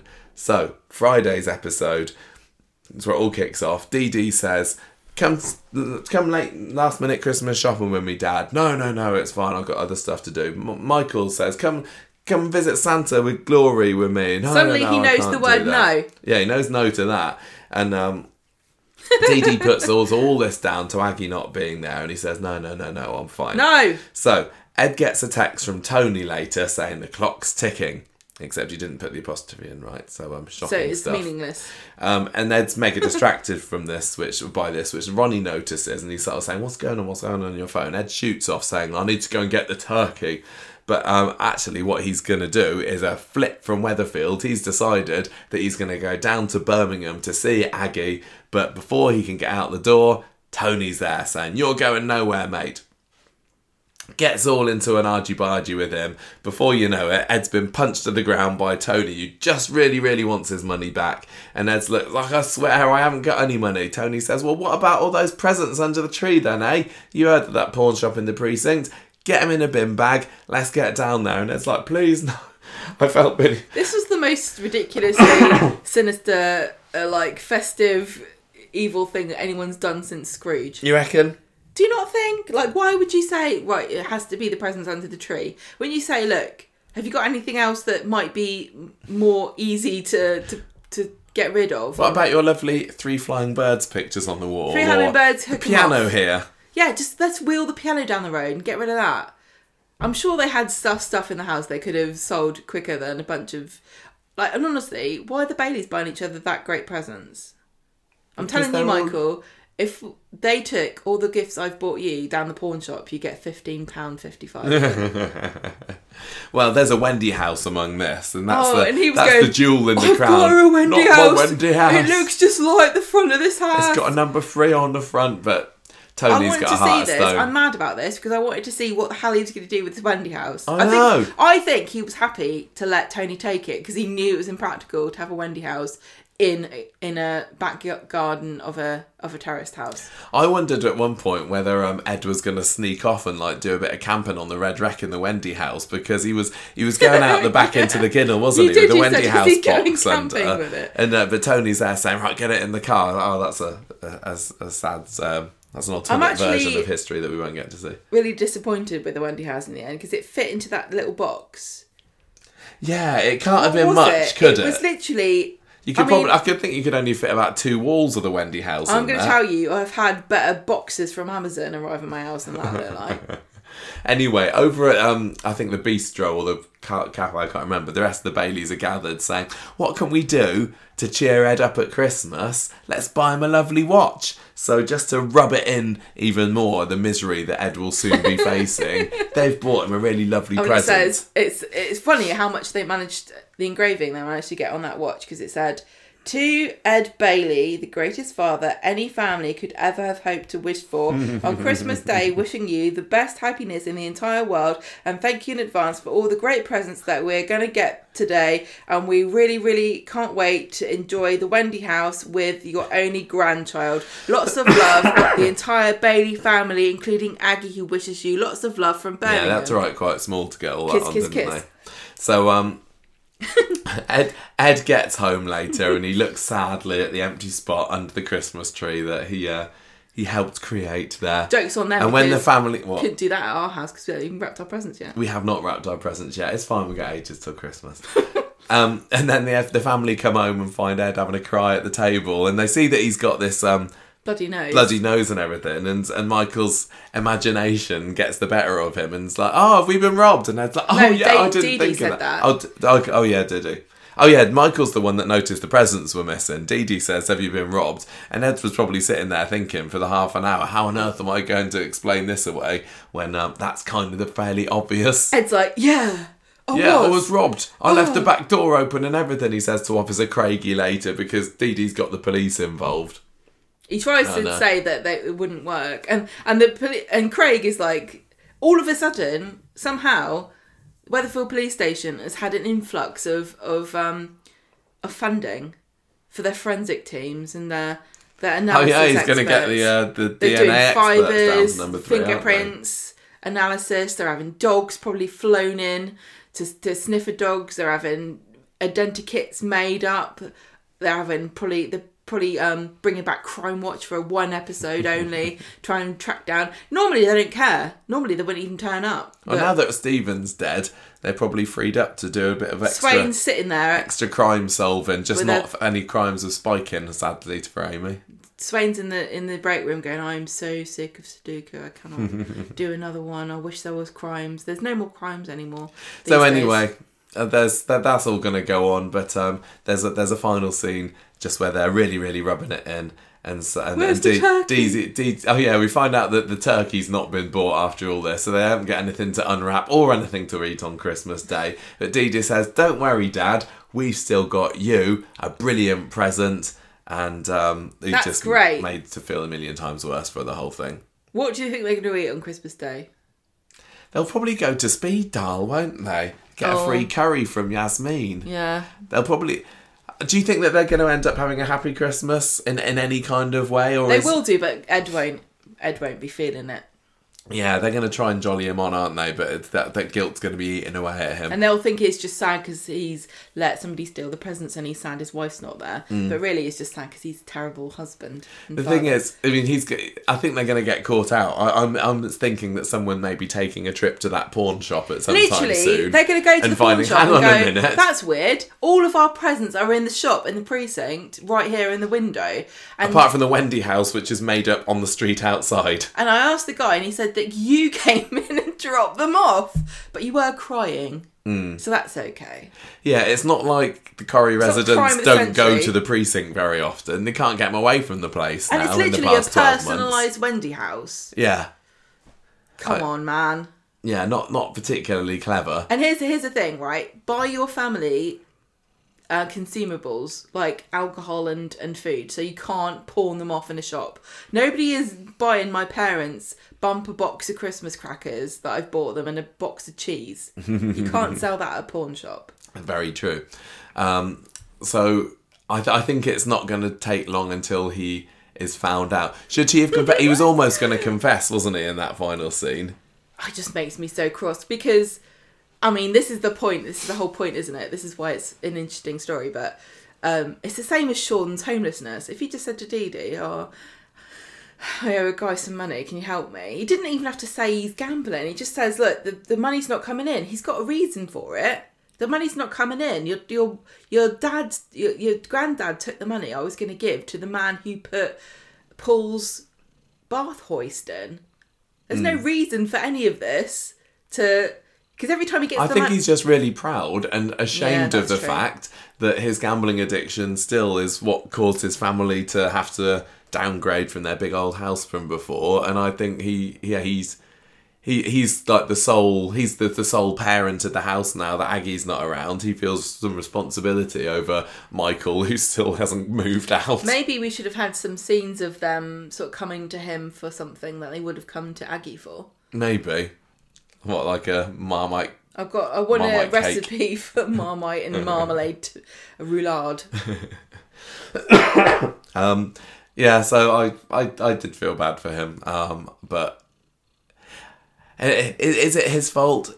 Is he to blame? I, it's difficult. It's really, not. really I'm difficult to go down this. the it's a disease route when he had had plenty, plenty of opportunities to not gamble that money away. But how can you say that about him but not Peter? Because uh, it's the same thing. Peter is surrounded by people. I, th- I think to us it's invisible because it's not a problem for us.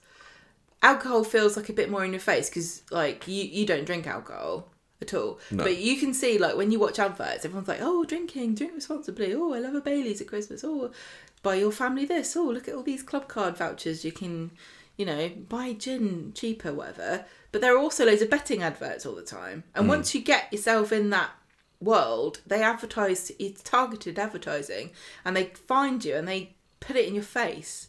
Yeah. and there are betting shops everywhere that we don't i don't even really look at them. But if you were betting if you were a gambler you would see those and they would be like you know like a beacon calling you in. Hmm. Going oh don't worry about it. Come in here and and turn your problems into an opportunity. That's what it is. That's what gambling is isn't it your problem is an opportunity.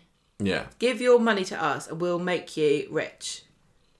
That to me sounds like a very tempting and you know logically thinking you know of course the odds are against me but you also know all these stories oh do you remember that guy that that won? He had his last pound and he bought a t- ticket and he got a million pounds. Oh did you hear that story about the man? Who was in a coma and then he got a ticket and he won the lottery and then they did a f- they filmed him to, to recreate it for the news and he got it again. He got another jackpot. That's a real story that happened. Yeah. it doesn't help. And one man traded an Nanjum Baji in for a motorbike. exactly It's kind of gambling, isn't it? wasn't it a paperclip? Oh yeah, it just starts a paper, doesn't?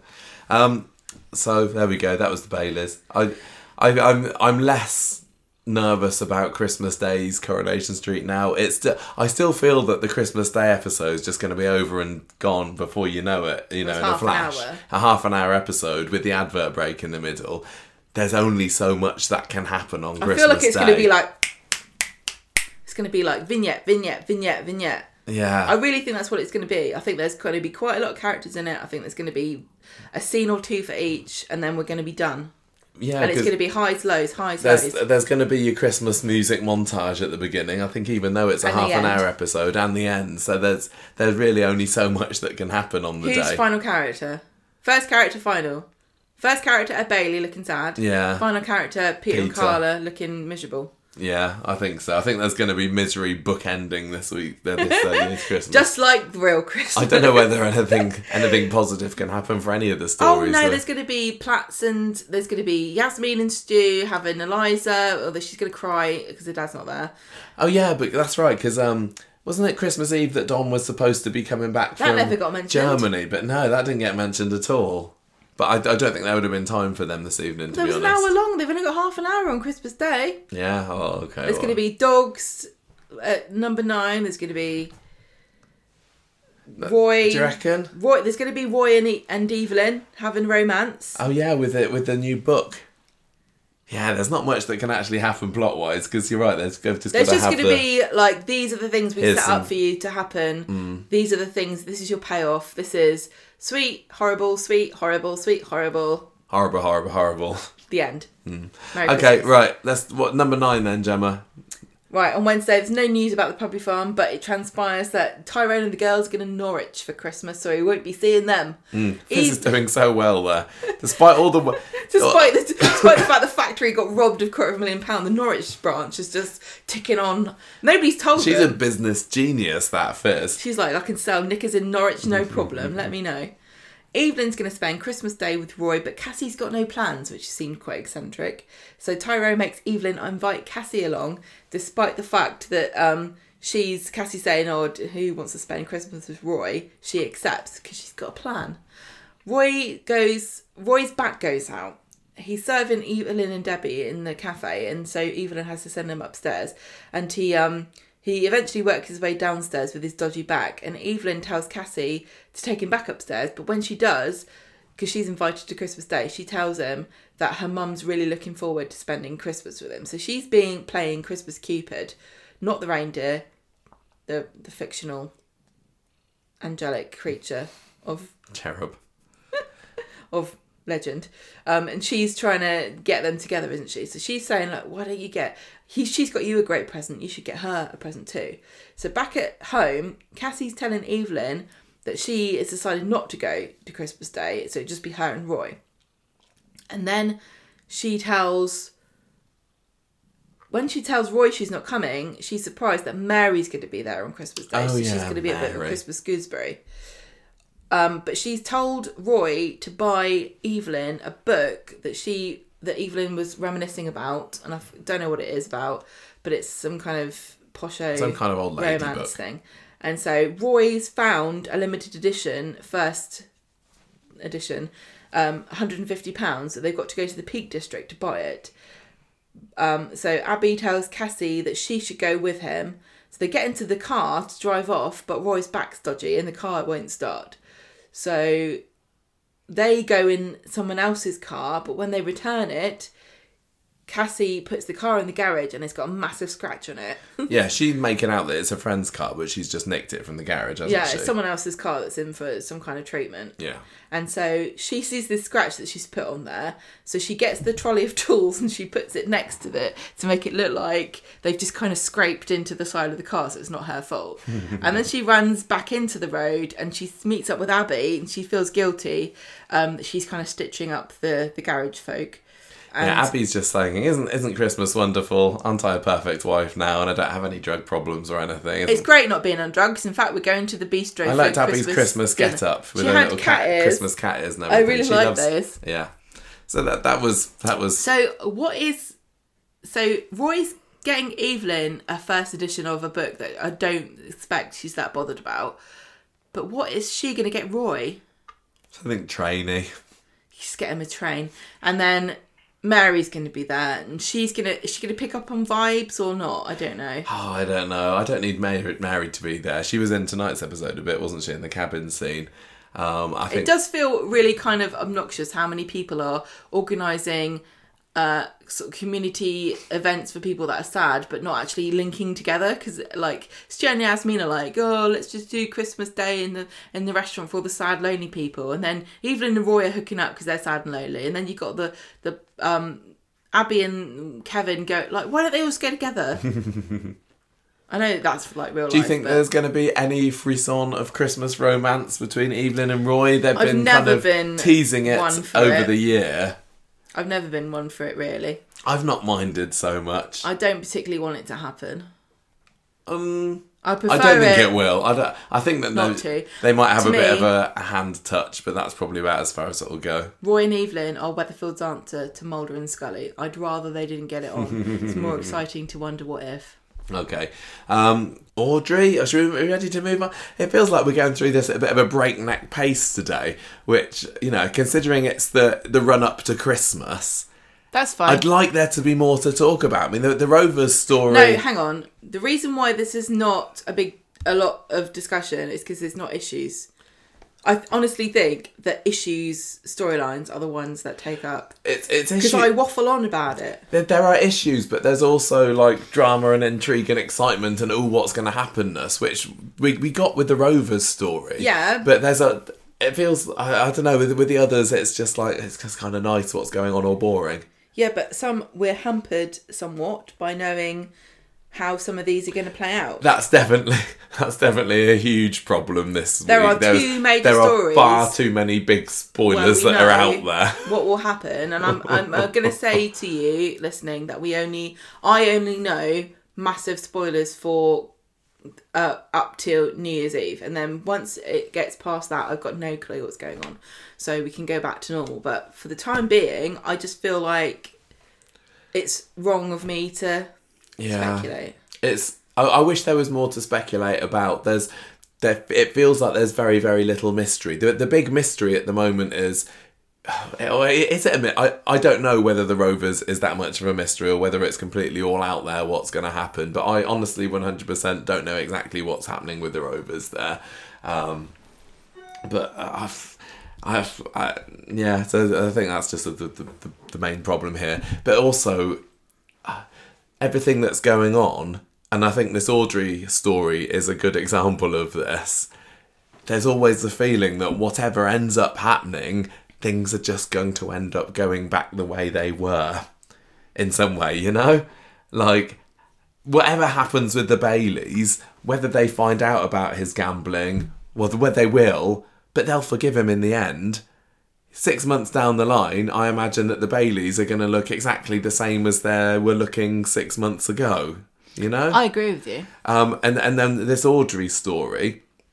Basically, the story was David and Maria are deciding that one of them needs to be the main manager of this. So she um, interviews them both on Wednesday. Maria wants to be injecting things into people's faces. David wants to turn it into an offshoot of Trim Up North and make it a bit cooler and maybe have a motorbike round the back or something. Audrey's And- like I've a bit had Audrey doesn't like the idea of either of this, so she decides in the end that she's going to keep things as they are. as they are. Well, But she's on, still going to be in charge. confused She, me. Yeah, she she says, "Okay, Maria, you can have the back room for your for your newfangled treatments, and David, you can bring a bit of your trim up northness to here." you can put But- Vin Diesel the Weasel on the. Well, he's in a skip. He's gone Reception. now. Um, but but I'm still going to be the boss, and It was back to normal again, like exactly like the Bays will be in six months' time. it is exactly back to not that there's been huge story of what's going to happen to the to the salon, but I was baffled by this because they both came up to Audrey and said, "Here are ideas that you hate," and Audrey went, "I hate these ideas," and then at the end she went, "We can incorporate both of your ideas into the salon as it is." just She don't go to town with it. She said, "Does she really want people having their faces injected in the back room?" I um controversial, perhaps, maybe not female solidarity, just like Carla. But I don't really need people walking around with fillers in Weatherfield. There's already people walking around with fillers in Weatherfield, and we don't need to know where they get them done. Thank you very much. jobs and things. not not my, my cup of tea. I don't think we're going to see any of it. I, I know Audrey no, I think said. there will be. No, I think we will. I think we'll see one scene where where where Maria Is someone says, going to get a trout pout gone wrong? No, one scene where Maria says, I'm doing Botox on Mrs. What's Her Face, and we have a scene and we cut to Mrs. What's Her Face, and she's like 89 years old, and there's no way Botox would do anything. And then we'll have another scene where David's turning the seats into like tyres or something because it's manly. I don't. And that will be it. Audrey did point out that the salon has only just had a renovation, and it was last summer, wasn't it? And we've barely seen inside it since then. So it is foolish to think that it's time for another one But already. wasn't it Stephen that engineered that?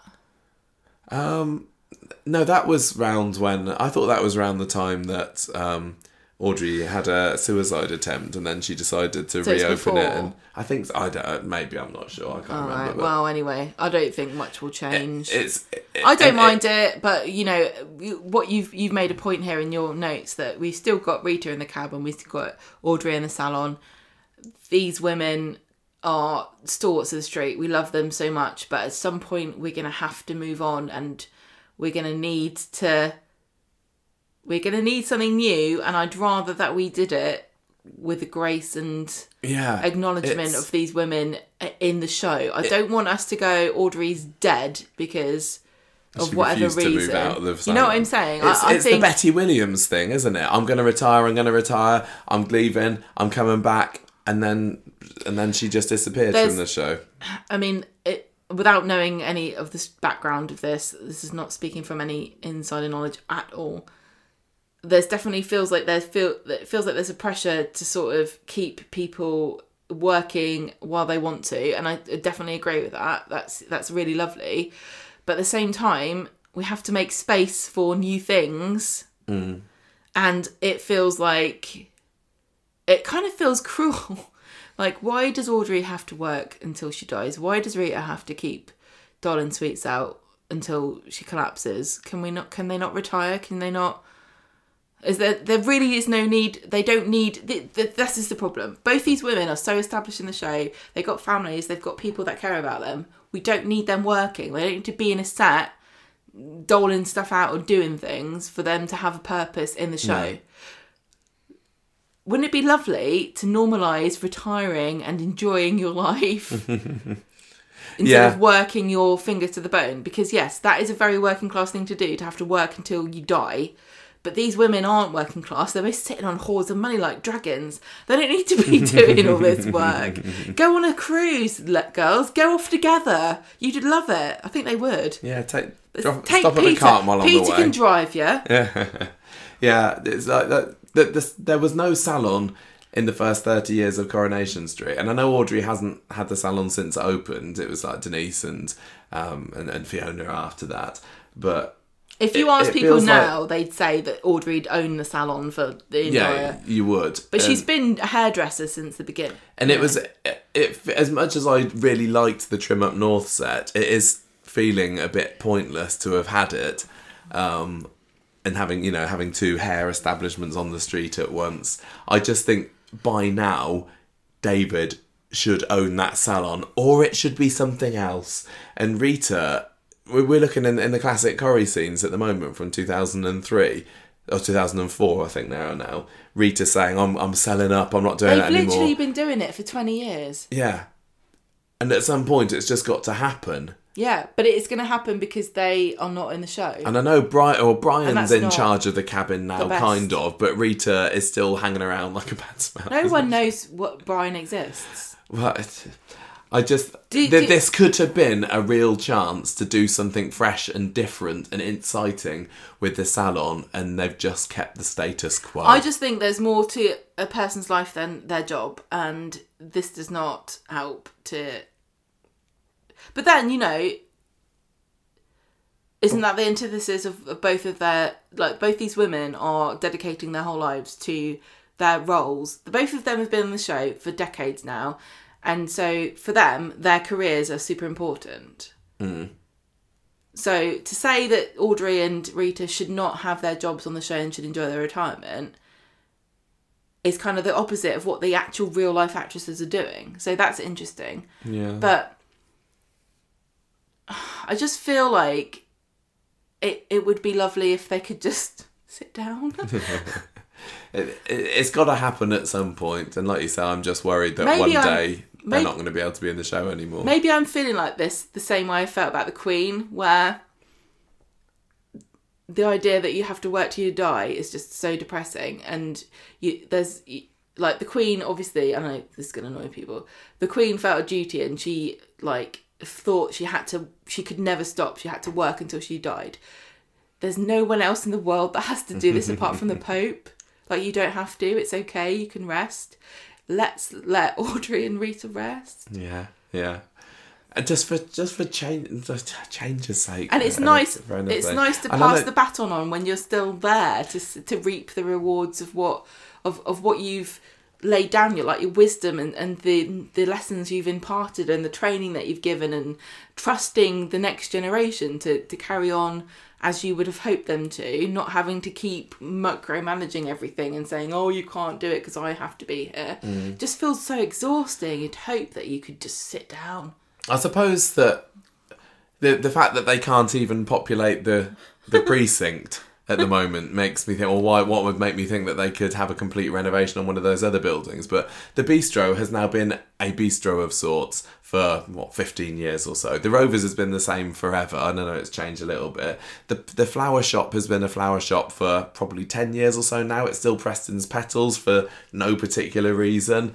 Um, the kebab shop hasn't changed for 20 years it feels like streetcars is exactly the same as it's been for 20 25 years everything is just identical and then you get new sets like the the undertakers, and suddenly that, that's not even there anymore Speed Daal is the main new set that's got that's had legs i we suppose can change things. We can change things. It's okay. And Audrey and Rita can be in the show. They don't have to be in a job.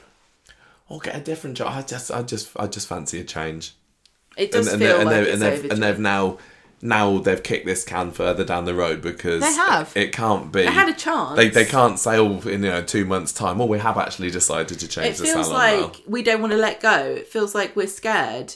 Hmm. It feels like we need mummy. Hmm. And we don't. We can we can do it us. You know, like it's. Now And I, I totally agree with keeping them. I, I want. I don't want anyone to think I think that they're past it or they don't shouldn't be in the show. I love them both. I love all of the older actors. We said before we think that the older actors are underused. We want more diversity in age ages. I think it's great that they they've got a great diverse cast in terms of that. It just doesn't mean that everybody has to work yeah in a shop or in a salon. Um let's just finish this off with the uh, mrs winter brown's boys then gemma what are these the, those chaps been up to this week Not a lot really, Not because it's just the little big shot stuff. yeah So Glenda's been working way behind the scenes. You know, she don't need to stand the stage. She's been teaching these children how to sing. It's not stuck. she's maybe been te- she's not even taught them how to stand right like dear. sorry this cut this the, the, And these kids are stage kids, right? These kids are all here because their Mm. mums have taken them for auditions to be in Coronation Street. They surely have gone, they've done drama at school. They must have been better than the innkeeper during the nativity play. They were probably angels and Marys and Josephs, left, right, centre. And what do we end up with? Lily just looked really awkward, Lind- doesn't she? Lily But, was you know, fuming. she she's a sportswoman, not an artist, isn't she? Lily's fuming over the reaction to Mary Earps getting Sports Personality of the Year. Should have been her. Everyone's mad about it, and she's there going, women should be able to be Sports Personality of the Year without being questioned by men and being told they have to save 100 goals. So that's why she's mad. I can I can totally understand. Glenda, Gemma, David, and Chesney are setting up the choir stall. They've decided to do it in Victoria Gardens. They know these kids aren't good. They want to reduce the amount of people that are going to be able to attend this event. So Chesney can't come. I think Glenda's he's just hoping that if they do it outside, they'll be drowned out by traffic. Yeah, she's like, we can time this. I've got the tram. I've got the tram. The tram timetable. I'm gonna just belt it out when Oh. they when the tram arrives. But also, as we saw from Joseph's encore rendition of it, after Paul comes in after his wheelchair breaks down, and Gemma, rather than just saying, Hang on, I think Paul We're was. right outside our house. Can I just leave you here while I just nip to Victoria Gardens? No, she's going to turn up late. No, hang on, we're getting ahead of it. Go on, carry on. Well, well, when Joseph says, "Okay, I'll sing it again," it's over and done with in about twenty seconds, isn't Because it? that's because Glenda's behind him going, cut, cut, cut. no, Paul. Oh, aren't we? They're getting ready to do this. This. All I'm saying is, it's no, it's no Billy Mayhew bashing it out on the piano like we had a couple of years ago down Victoria Street. they're getting ready to do this quiet this concert and paul knows they're rubbish and he's like oh no my chair's broken down i don't think i can make it but gemma Look at a won't flat tire. Gemma's Gemma's been too busy. She's been separated from the children, so she hasn't heard Joseph rehearsing. So she pushes him down the road. They get to the concert. It's too late. Joseph's sad because they missed it. Glenda says they're doing encore. Joseph wants to go home. Then Glenda says, "No, we're doing an encore. These, It's only ten seconds long." I think, in order to keep her subs up for the new year, she should have just cut it off there. Mm-hmm. But he, she sings it again. Everyone's sad. Paul's crying. I'd cry too because he's never going to hear him get better. That that was quite touching. I'm gonna Paul's say, reaction. Paul's. I'm gonna say Joseph gave it, it like what twenty percent. This is why I'm okay with it because I know that it was not as good as this kid could do. The kid he just sang it quickly like a kid would do. It wasn't supposed to. It wasn't like you know King's Choir or anything. So It's just really funny because, like I said, we did watch a lot of EastEnders today, and they had a really nice choir scene in EastEnders did tonight, didn't that. they? It was a, it was that final shot, and they were singing the um that one off Home Alone, I think it was, and then on Coronation Street, you got what were they even singing? Oh Holy Night. I mean, this is coming from someone who can't sing. I in no way have, uh, feel like you weren't going to march down there and say, "Out of the way, kids! Let me show you how it's I done." sympathise with people who can't Hanging sing. all the stockings on the wall. Eh, eh, eh, eh yeah, it's fine if you can't sing. It's cool. Joseph can't sing. At They didn't even have star singer Ruby there because she's I up don't in think Norwich. we were supposed to think he was good at singing, but he he just yeah, and they all go home. Anyway, we've um we've slagged off the children's choir It's fine. plenty now. It's fine. It was just a ditty. Like it's cool. And Paul was I just left wondering There was how not a lot of much effort. are they charging at Little Big Shots to put on a show like that? Because if Gemma and is worried about the financial troubles at the moment, cut that out. yeah, I'd say it's not working. He's he's been in that what for eight nine months now. He's been a member of Little Big it's not working. I remember there was um a scene in well a- a bit in was it what's the shows where they sing X Factor. and Britain's Got Talent. I can't remember which one it was, but Simon Cowell was a judge. I Didn't don't know. either. Exactly. So a woman came out and she did a song and she was terrible. And and Simon Cowell was like, "What the hell made you think you could sing?" And she said, "I've been taking singing lessons." And he said, "Bring your bring this bring your um, teacher out."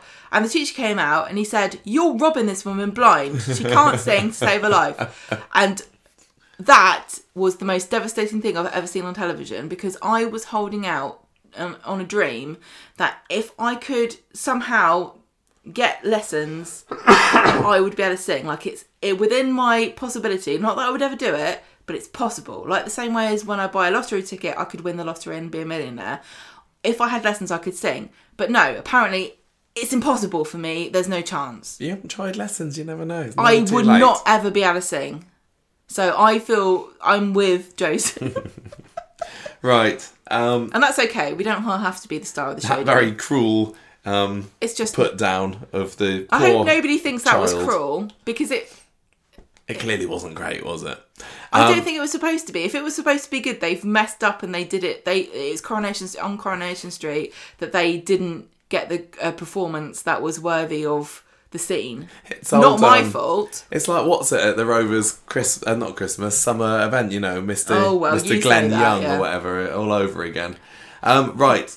I thought, despite the fact that I've just been slagging that a bit off and I haven't had a whole lot to say about this week's Coronation Street, I will stand by the fact that I thought it was a pretty good week. All the Rovers drama, as ridiculously silly as it was, was still quite exciting. And I'm still thinking, oh, I, I, I'm worried. I'm worried that things are going to go wrong for for, Daisy, for Daisy and Jenny, but also it does potentially springboard things off for a big drama in the new year.